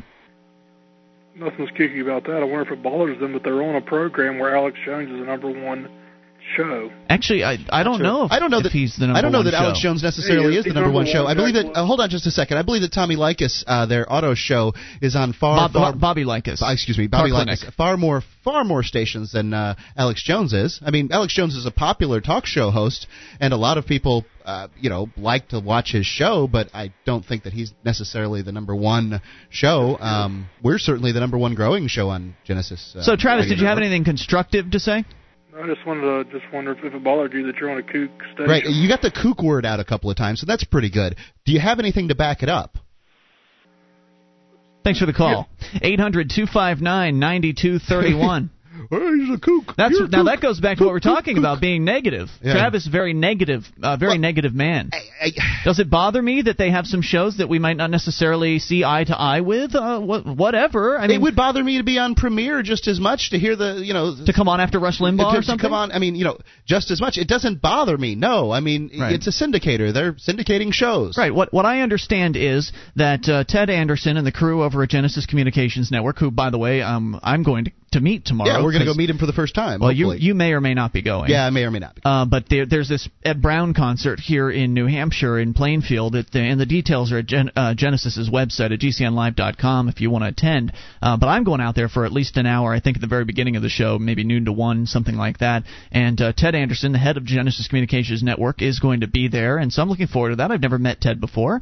And should I be concerned with whatever other programming Ted wants to put on his network? I think each program on the Genesis Communications Network is a separate entity in and of itself. I mean, the same thing with Premiere, the same thing with Westwood One, and all of the other radio syndicators out there. I mean, it hasn't stopped us from getting on new stations, basically at the clip of one every month, if not faster. No, it hasn't stopped us at all. And in fact, I don't really pay attention to what else is on the Genesis Communications Network. I couldn't tell you what their current lineup is because it's not relevant to what we do on this show. What we're doing with Free Talk Live is just from 7 to 10 o'clock at night Eastern Time. I don't know who's on at 10 in the morning. I don't know who's on Saturday afternoons. I mean, it's not my business. I'm not the syndicator. So who cares? I'm here to promote Free Talk Live, and by proxy, that will help GCN become more profitable, and that's all that matters, right, is that they can sell their advertising and make some money and pay for their satellite time and make some profit on top of all of that. I don't know. I mean, he just wanted to say that Genesis is, that Alex Jones and some of those shows are kookery, and all I care about... I don't know. I don't even listen to them enough. I don't listen to those guys at all. All I care about is that my show is available on Star Guide 3 ABC, which is the sort of the standard amongst the radio business. Star Guide 3 is a satellite. It's on AMC8 is where that is, and Star Guide is a delivery system that the radio stations use to pick up our show. That's all that's important, is that stations across the country can pick up Free Talk Live, and it doesn't matter what channel we're on. That some of the callers that have called in and dropped Alex Jones's names are some of the kookiest callers that we have, but that doesn't mean that necessarily they get on the air on Alex Jones's show. I don't really listen to it, but I can tell you I've listened to Coast to Coast, over midnights on Premiere, the number one syndicator in the country, Premiere. Aren't they the number one? Yeah. I would imagine they are. They got Rush Limbaugh, and they've got Coast to Coast. ABC's pretty big too. Coast to Coast is a huge show. Fine. Coast to Coast is the number one overnight show. That kind of kookery that goes on there with aliens taking over and running our remote government, viewing, God knows, lizards. So okay, so and that's the same stuff. But right, that's the same syndicate that Rush Limbaugh's on. Right. Is Rush Limbaugh ashamed of being on Coast to Coast? I don't think he thinks about it on a daily basis. I wouldn't be ashamed of it. No. It's not a factor, and Coast to Coast isn't a factor in whether or not Rush is able to sell his show, in the same way that Jeff Rentz or Alex Jones, they aren't a factor in whether or not we can sell our show. Radio station programmers understand that there's a difference between our program and theirs, and they're smart. They look at each program on an individual basis, and they say, okay, not interested in that conspiracy stuff, but I do like this Free Talk Live. Those guys are exciting. They're interesting. They're controversial, and all the other things that we've been called by people in the industry. Yeah, I've got to say that I sort of thought I'll admit that when we started on GCN, I sort of thought that we might be tainted a little bit in the business, but no one has ever said boo to us about the network that we were on. No. I mean, we've talked to countless program directors. We've been nobody in the business. Right. We've been to industry conventions, and people are pretty straight up and honest with us, and we've had consultants consult with the show, and no one has ever said, you know what, guys, you got to get off that Genesis Communications Network. No one has ever said that to us. No. Because they understand that it's just a delivery method for this program, and they understand it's great for us. It keeps our overhead low. They take care of all the costs of syndicating us, and we do the show. Good for us. You know what? I just noticed that we had another call. Craig, I hope you can hang on through the news. We will bring you on at the top of hour number 3. 800-259-9231 is the SACL CAI toll-free line for you. Coming up, 2 California cities are mulling, considering the most the toughest of smoking bans that America has yet to see. We will clue you in on that on the way. Hour 3 is coming up. This is your show. You take control. It's Free Talk Live. One of the bonuses you'll get as a Free Talk Live amplifier is access to our classic archives. For just $3 a month, you can become an amplifier, and you'll help us get on more radio stations and MP3 players. Get the details at amp.freetalklive.com. That's amp.freetalklive.com.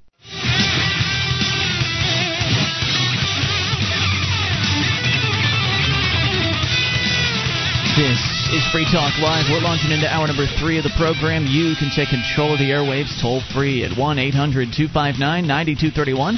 That's the SACL CAI toll-free line for you. That's 800-259-9231. Ian here with you. And Mark. Join us online. freetalklive.com is the place to go. All the features on the site, they give them away, so enjoy those on us. That, again, freetalklive.com. Mark, you've got a Santa Cruz-based article to get to here, so make sure you get that ready for us. I'm ready to go. You are ready for that? Well, let's go for that right now, actually, and if you are that ready, because our friends out in on the West Coast have joined us for this hour, and so let's go to this. It's some sort of a czar position being created out there? That's correct. Craig has dropped off then? Yeah, we lost our caller. Great. So what's going on out in Santa Cruz? Well, it's from the Santa Cruz Sentinel. If humanity is heating up the planet, Santa Cruz wants to help cool it off. The city has created the position of global warming coordinator. Up to $80,000 a year to help prevent climate change, guide Santa Cruz in transportation land use decisions, and get the community involved in the effort. We think this position will help address possible sea level rise, whether that's at our bluffs or at beaches or maybe even in our downtown. Planning director Greg. What Larson the hell's said, a bureaucrat going to do to control the rise of the sea level? I don't have any idea, especially a city level bureaucrat. Right. I suppose that one could say that it's sort of. It's more a symbol. It's activism that we're, we care. This is what governments around the world should be doing. Right. We care so much about the environment. We're going to spend $80,000 taxpayer dollars per year on this useless position. And that's really just what they're likely to pay the bureaucrat. Right. That's not what the bureaucrat's going to spend. He'll be in charge of a budget. He'll have a budget. Right. And God knows how much that's going to be. So from a city, standpoint, what do they do? You're not going to change anything by your global warming czar. Right. And also, what about all the people, myself included, who are somewhat conflicted as to the evidence that's out there as far as global warming goes? I'm certain that the planet's getting warmer.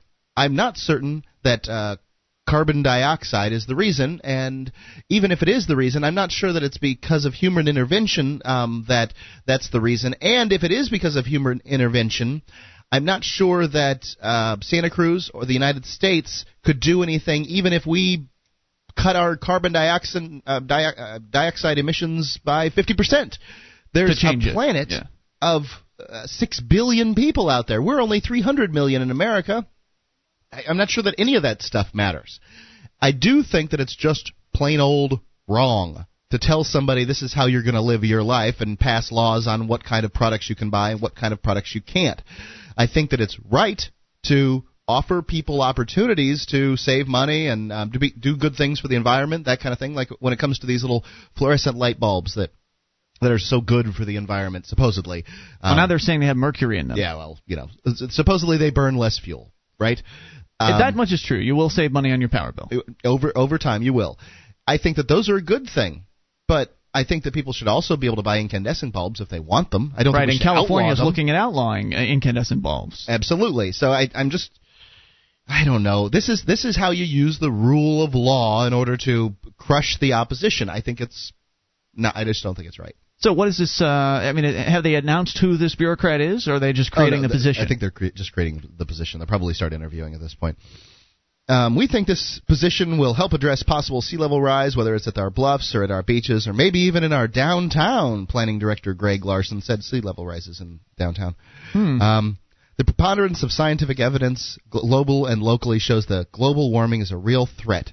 To not only this community but the nation as well. What is it? How is it a threat exactly? Maybe I just don't know enough about it. But if it gets a little warmer, what's the big deal? The temperatures over the last 100 years, the temperature has risen an average of 1 degree. But so what? Well, in another, I don't know, in the next decade, it could rise 10, 15, 20 degrees and, right, and, melt all the polar caps and we'd all die. Yeah. Don't think so. Here's and what then I there's also get. The medieval warming period as well, which right, is, right. You know...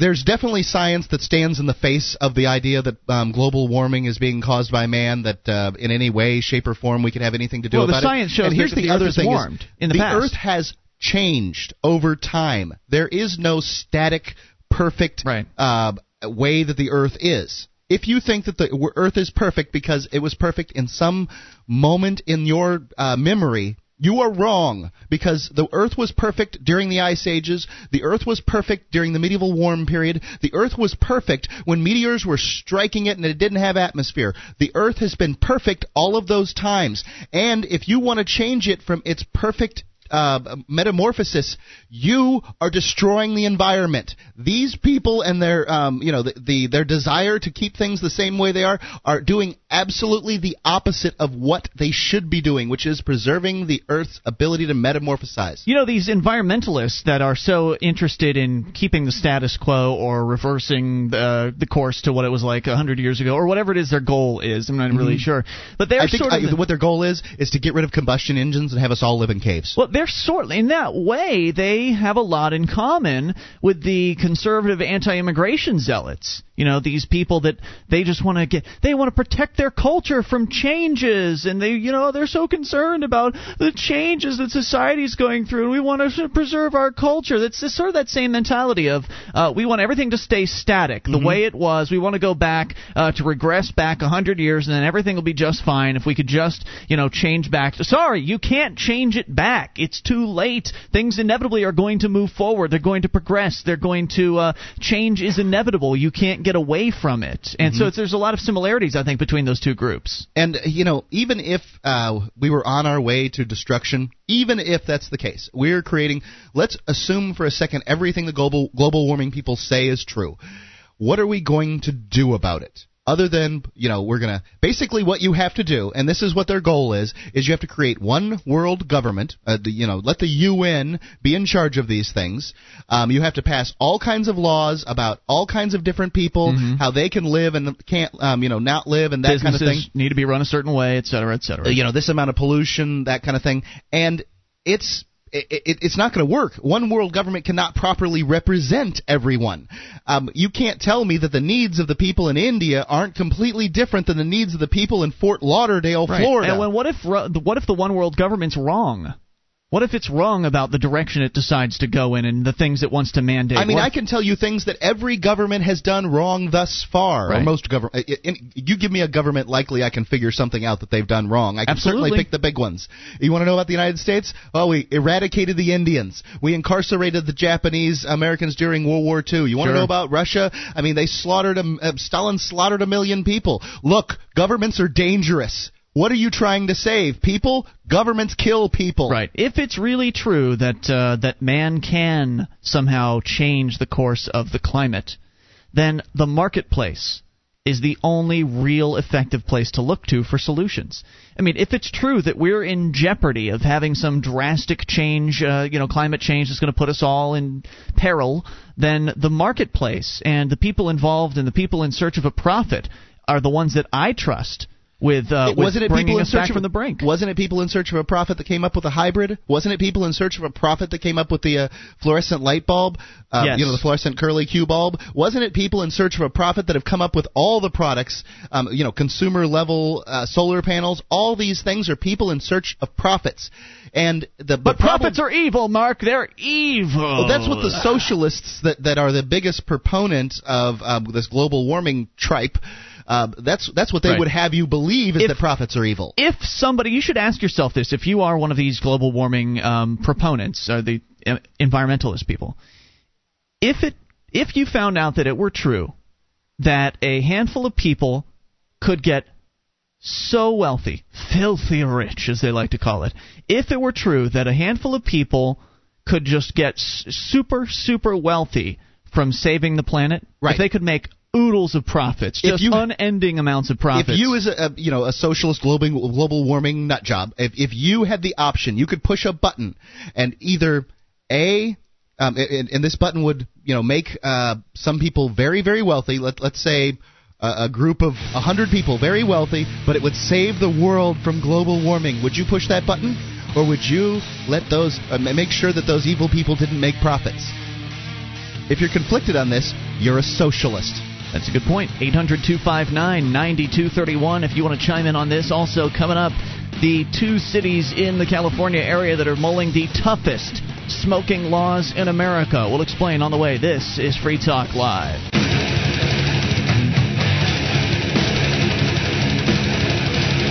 This is Free Talk Live. It's your show, and you can take control of the airwaves toll-free at 800-259-9231. That's the SACL CAI toll-free line for you, 1-800-259-9231. Join us online, freetalklive.com, the place to go. All the features on the site for free, live streams included. Broadband version of the show and a dial-up version waiting for you for free at freetalklive.com. As the dollar continues to drop, precious metals rise. Make the trend your friend by subscribing to the International Speculator. Go to D2Z.org and add the right precious metal mining stocks to your portfolio. That's D2Z.org. So we go to the San Francisco Chronicle for a report on what are going to be probably the most oppressive, draconian smoking laws that this country has ever seen. And two cities in California are taking a look at it, two areas in California. Belmont moved a step closer last month to adopting a sweeping ordinance that would ban smoking in multi-unit housing, including all apartment buildings. You can't smoke in your own dwelling. That is correct, Mark. And we knew it was going to come to this. Didn't we predict this on Free Talk Live? What else could happen? I mean, basically, the anti-smoking zealots out there want to save you so badly that they will trade their own and everyone else's freedom in order to get it. Yes, and if I can't say that I'm really a big fan of cigarette smoke. I certainly don't like to have it in the same restaurant while I'm eating. That's, you know, I just don't want that. But look, I understand that restaurant belongs to somebody. I understand that person has a right to run their business the way they want, and I have a right to get up and walk out anytime I want. Damn right.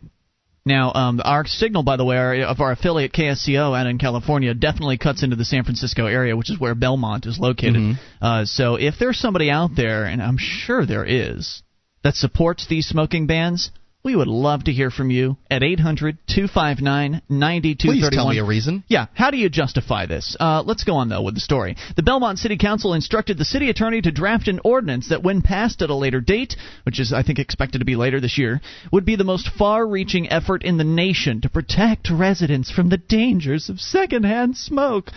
Serena Chen, the policy director for the American Lung Association, says, Belmont is the first to say, we want to ban smoking in all multi-unit housing. These are the pioneers, making them sound as though they're heroes or right. Something. I mean, weren't the Nazis the pioneers in gassing the Jews? They were the pioneers in, genocide and, clearing at least one form of genocide. Good, sure. Good work there, lady. Let's see. Council members agreed that they want an ordinance to label secondhand smoke a public nuisance and to prohibit smoking in businesses that are sole proprietorships. So I guess they don't already have the total business smoking ban down there. They also want smoking banned in places staffed by volunteers, as well as certain outdoor areas such as parks, stadiums, sports fields, recreation trails, and shopping malls. However, shopping malls, I presume that means like open air, like strip mall kind of malls. However, shopping malls would be permitted to designate a smoker's place in their parking lots. So isn't that nice? You're going to have a little cordoned off area in the parking lot where you can stand and smoke in. That's nice. The council stopped short of proposing a complete ban on. Now, didn't we used to have segregation in this country on racial lines? Mm-hmm.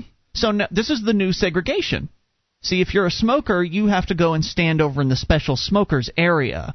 Even though you're outdoors, and it shouldn't be a big deal that you're smoking cigarettes outdoors, apparently, a couple parts per million of smoke could waft in the direction of someone who could get offended by that. This is how that EPA study about secondhand smoke has been blown completely out of proportion. First off, that study has been debunked time and again. Sure it has. They used faulty materials in order to. They made faulty conclusions out of the evidence that they gathered. Besides that, how in the world? I mean, it may very well be bad for you to day in and day out ride in a car, closed up car with somebody who's smoking. That doesn't sound like it's necessarily good for you. But if you get a little sniff of some smoke, you're not going to die. No. It may smell a little gross, but you can go away. I mean, are we going to lock people up that fart, too? Maybe that's coming next, Mark, in which case I'd be in big trouble. However, shopping malls would be able to have a designated smoker's place in their parking lots. The council stopped short of proposing a complete ban on city streets and sidewalks, but agreed to ban smoking at city-sponsored events, such as concerts and parades. So, again, they're trying their best to ban smoking from as many outdoor locations as they feel as though they can get away with, but they haven't gone all out and banned it on city streets. Mark my words, that's coming next. Sure. For me, this, according to Belmont City bureaucrat council member Dave Warden, quote, "For me, this ordinance should be complaint-driven. It should not be about police going around being the smoke police. I don't want to stop everyone from smoking. I want to," listen how he phrases this now, "I want to give people the ability to stop secondhand smoke from getting into their lungs." So, apparently, this council person believes that by writing something down on a piece of paper, this anti-smoking law, by creating a piece of legislation, words on paper, that he's going to be able to give you an ability that you've never had before. According to this man, Mark, you are apparently completely incapable, until the legislature decides you can, you are completely incapable of stopping secondhand smoke from entering your lungs. Isn't that amazing? Did you know that you were that useless? Well, that's just silliness, but it's the first part of the statement that bothers me the most. He says it's going to be complaint-driven as opposed to just a rule. But how long is that going to last? Right. He says it should be complaint-driven. That doesn't necessarily mean that it will be. And it just doesn't mean anything like that. Look, that's not how cops operate, okay? That's not how they do things. There's a rule in place, and we're going to follow by these rules because this is a country of rules. Heck yeah, if they spot somebody smoking in a undesignated area, then that's a reason to search them. It very well is. They could have more smokes on them and stuff. Right. And, I mean, you know, if you don't think cops bother people, just ask a black guy. Yeah. Belmont Mayor Corlin Firebach began pushing the issue last fall after a senior citizen complained about secondhand smoke in a retirement home. And by the way, in regards to this Dave Warden's quote about giving people the ability to stop secondhand smoke, he really thinks he's like some sort of a god, I think. He thinks that he has the ability to grant things to people, to grant abilities to people that they didn't have before. And I'm sorry, right now, if there is a state in America, and I'm sure there's a handful of them that don't have these smoking bans, in one of the areas of this country where business owners still have the ability to decide for themselves what goes on in their business, the customers, believe it or not, Dave Warden, the customers approaching those businesses can look on the front door and they can read the front door and it will say that this is a non-smoking establishment. Or it won't say anything, and then they can go inside and they'll determine pretty quickly whether or not there's going to be smoke in that establishment. If they're going into a bar, it's probably a safe bet that there's going to be smoke in there, that sort of thing. It doesn't take a lot of brain power to figure out whether or not the business establishment you're going to be entering is allowing or disallowing smoking. And so you already have the ability to stop smoke from getting into your lungs. You don't open the door in the first place. You don't go into the places where you know that smoking is allowed. You know, currently here in New Hampshire, it's legal to smoke in any business you want, and that includes restaurants, bars, and all that other stuff. So that means that restaurants... That's going to change, though. It absolutely will. It's changing in every state around, but currently there are no smoking restaurants here in New Hampshire. How can that be? Can you imagine somebody made the decision on their own to not allow smoking in their own business? Wait, you're telling me that individuals can think for themselves...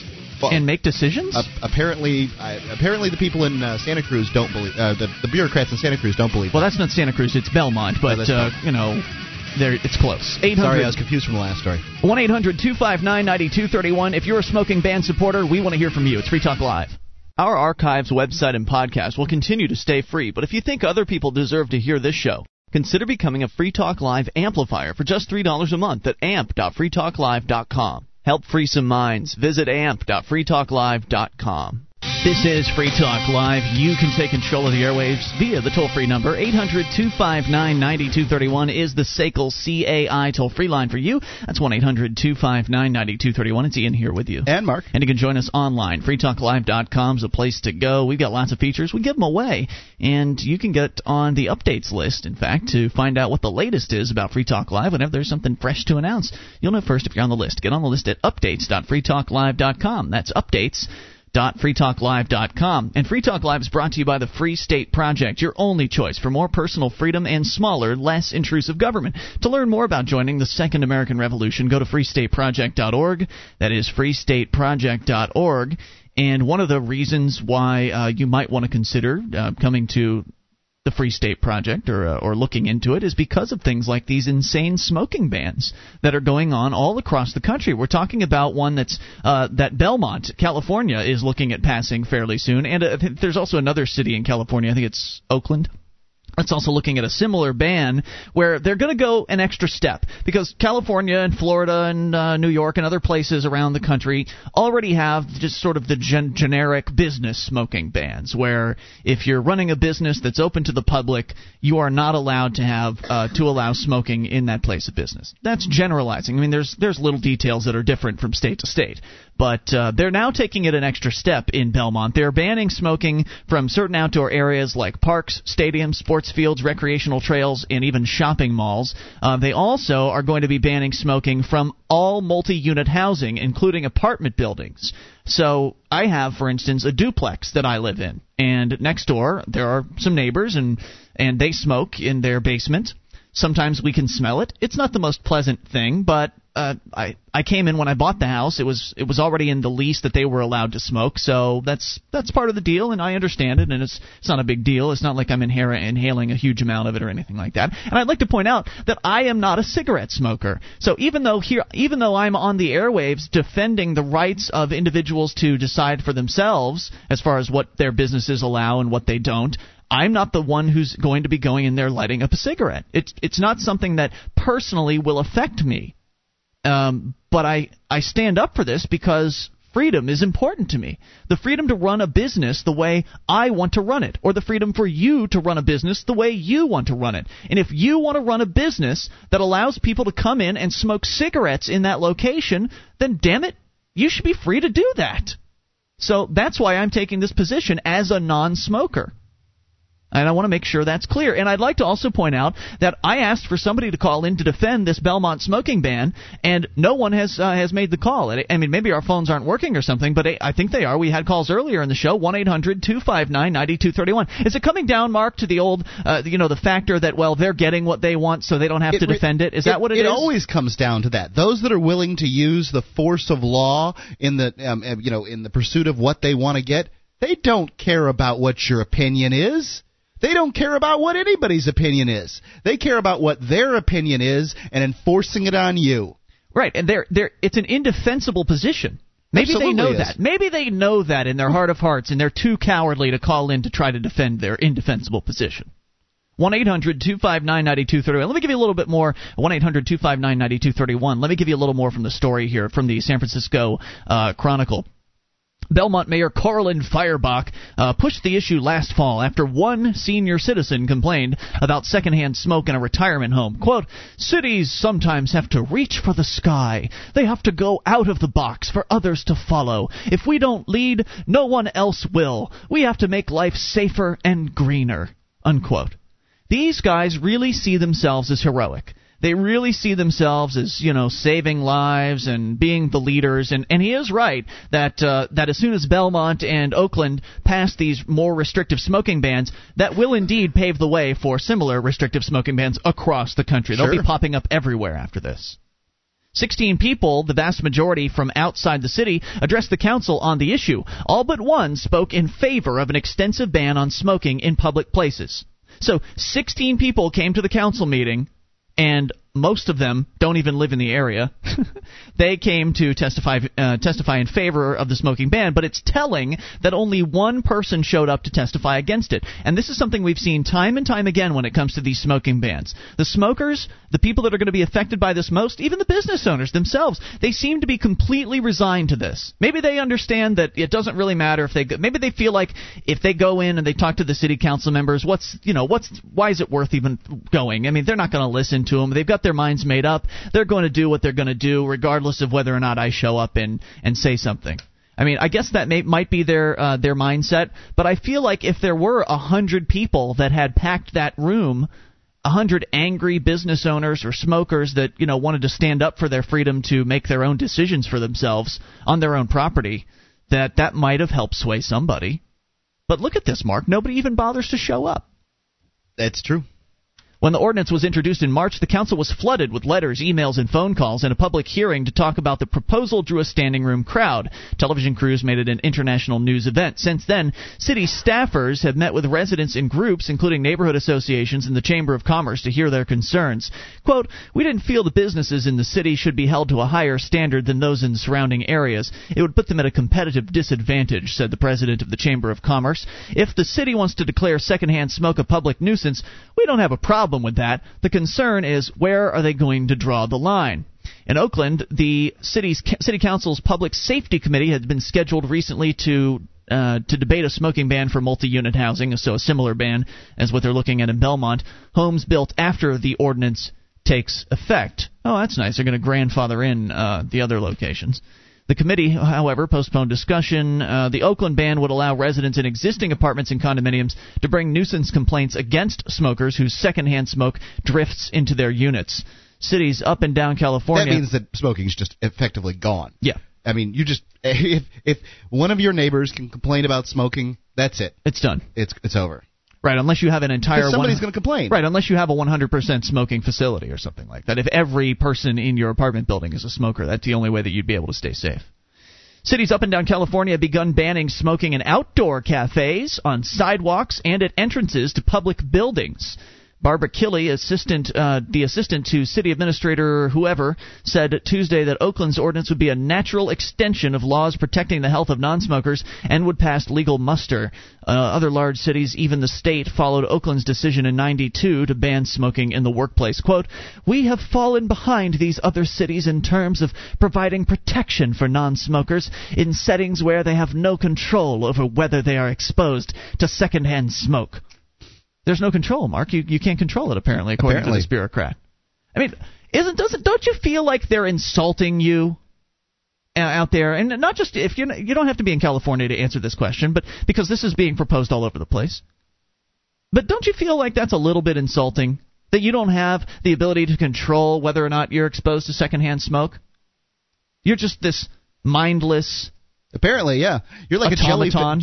a bacteria in a petri dish. You can't get away. It's absurd. It's an insult. But yet people just let them fall, and they just let them fall by the wayside, and they shrug their shoulders, and they say, well, maybe it'll help me quit smoking. Of course it doesn't. It doesn't help people quit smoking. It just infuriates them and irritates them and inconveniences them, forces them to stand outside in some of the colder states during the wintertime and huddle together to smoke near the door to their favorite bar. And then, of course, they end up passing a law like they mentioned here in Oakland, in other large cities where they've banned smoking from the doorways of businesses. Some cities have banned smoking from the windows of businesses. Mm-hmm. So you have to be, 25 to 50 feet away from any orifice, any opening to a building. And again, it's just a matter of degrees before they considered it, but they didn't put it in this legislation. They're already considering it. Just wait. It'll be a matter of a handful of years before Belmont or some other city, probably in California, will pass a law that says no smoking in public, period. And then it probably won't be long before it's no smoking in your backyard. Anti-smoking people want. No smoking anywhere, period. Right. Now, they're going to take it incrementally as they can get it. They're always going to drag the children out. Oh, the children, their little lungs are pinker than ours, and they're more likely to get secondhand smoke poisoning and die from black lung. They're going to do. That's what their system is, but you can be guaranteed it's happening. One of the bureaucrats finally says, in some ways we're playing catch-up, and in some ways we're moving ahead of the other cities. It's like a race towards tyranny, Mark. Who can get there first? 800-259-9231. Come on, there's got to be a smoking band defender out there somewhere with the courage to call in.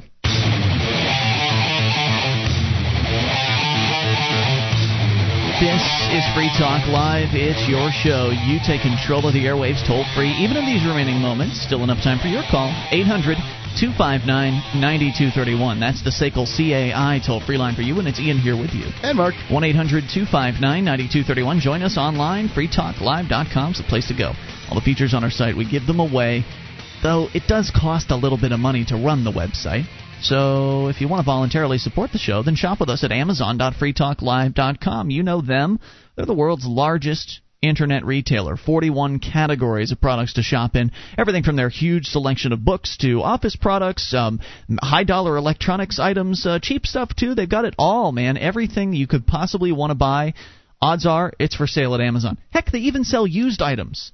And if you enter through our link, amazon.freetalklive.com, then we get a percentage of your purchase, even if you buy used stuff.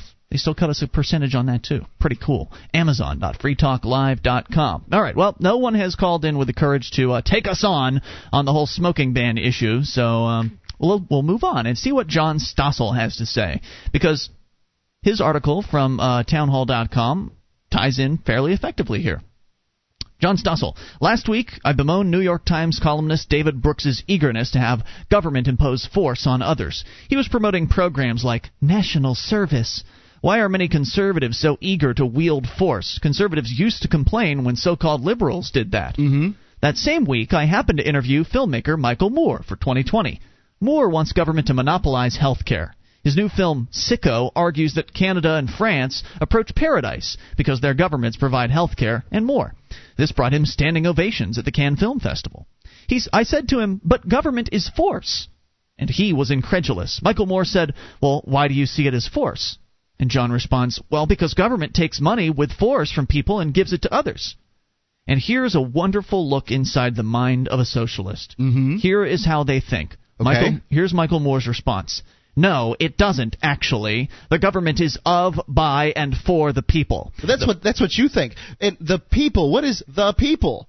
I mean, is that the will of the majority? Because maybe it is the will of the majority that we take taxes away or don't do anything. Whatever the majority, that may be so, but there's always somebody who's being forced to do it.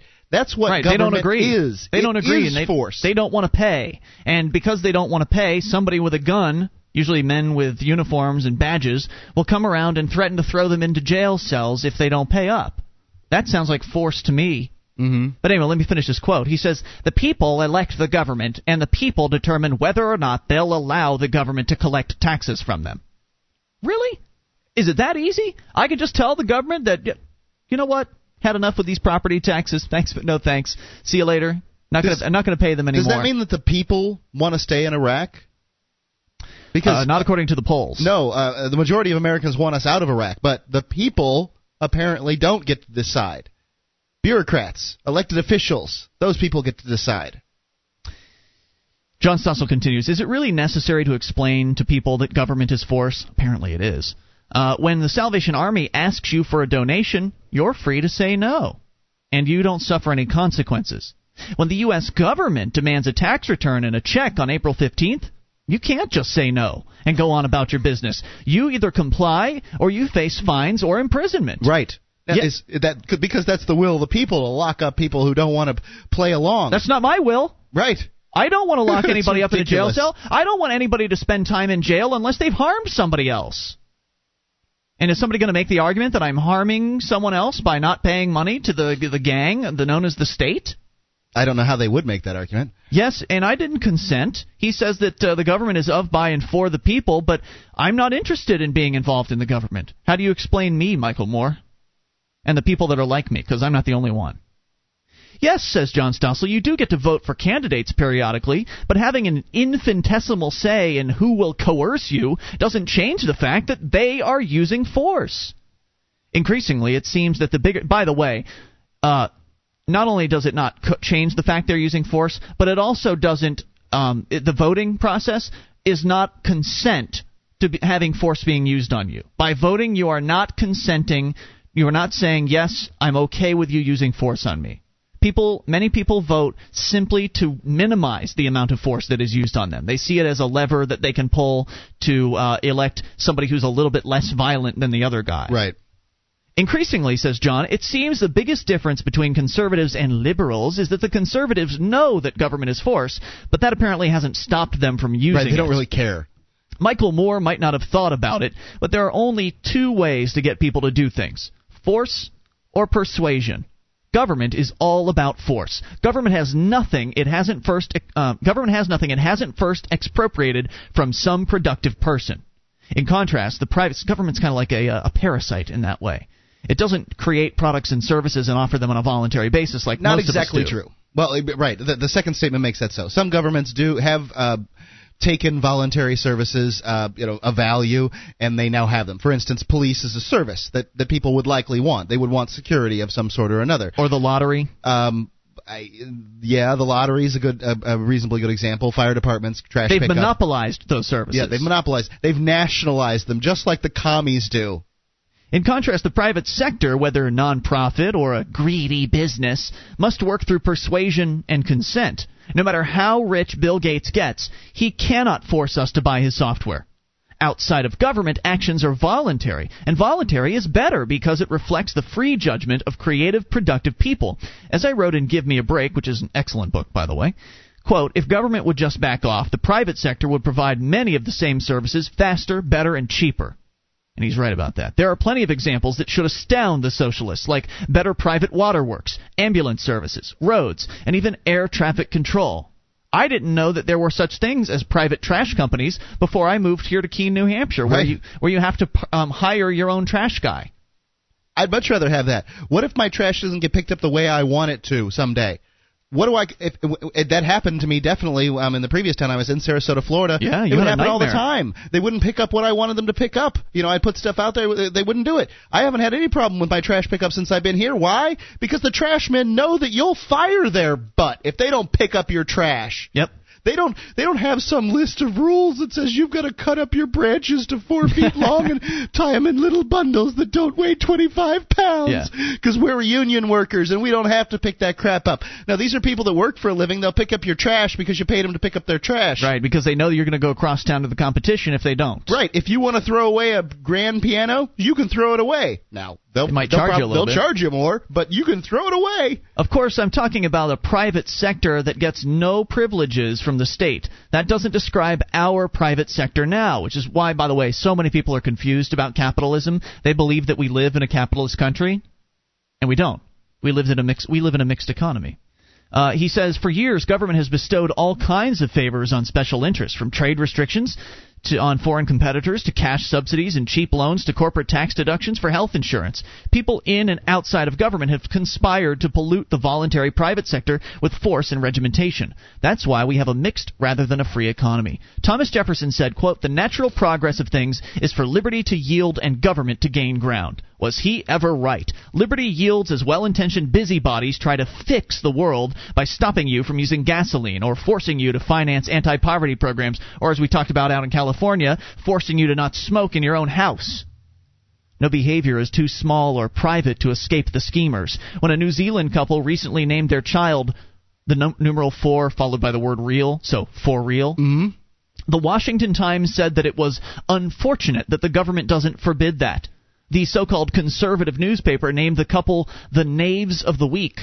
That prompted Donald Bourdreau, the chairman of the economics department at George Mason University, to write to the editor and say, quote, I chose you as my knave of the week for asserting that the decision on naming a child should belong to politicians and bureaucrats rather than exclusively to that child's parents. Right. Now, I can't say that I think that's the greatest name for a child in the world, but, who am I to say? It's not my kid. True knaves are those who arrogantly impose their tastes and preferences upon others. He's absolutely right. Live and let live used to be a noble approach to life, says John Stossel. Now you're considered compassionate if you demand that government impose your preferences on others. I prefer live and let live. And I'm with John Stossel on that one. And that's what we need to get to. It's what we need to return to in this country. Not that we ever really truly had it here, but that's the goal. That's where we should be setting our sights, is on reducing coercion and increasing voluntary interactions. If the government is really providing a valuable service, whatever it is, policing, fire department, you name whatever valuable, semi-valuable service, roads, if government's providing a voluntary service, then why can't they offer it? Or excuse me, if government's providing a valuable service, why can't they offer it on a voluntary basis like the rest of us do? We don't force you to listen to Free Talk Live. You choose to. You would hate us if we forced you to listen to this show. Because force is just not nice. It's not nice to coerce. It's not nice to threaten. Yep. And that's all the government can do. Right. Let's move towards voluntarism. What's so radical about that? It's been Ian here with you. And Mark. We will return tomorrow night online in the meantime. Join us for the Saturday show, but in the meantime, join us online at freetalklive.com. DVD, books, music, instruments, periodicals, computers, software, electronics, photo, cell phone, office product, home and garden, bed and bath, furniture, kitchen, pet supplies, automotive, hardware, apparel, shoes, jewelry, grocery, healthcare, sports and outdoors, toys, games, used, and more. It's a department store at your fingertips. Amazon.freetalklive.com. Get all your shopping done, a great deal, delivery to your door, and a percentage of your purchase will go to Free Talk Live when you enter Amazon through Amazon.freetalklive.com.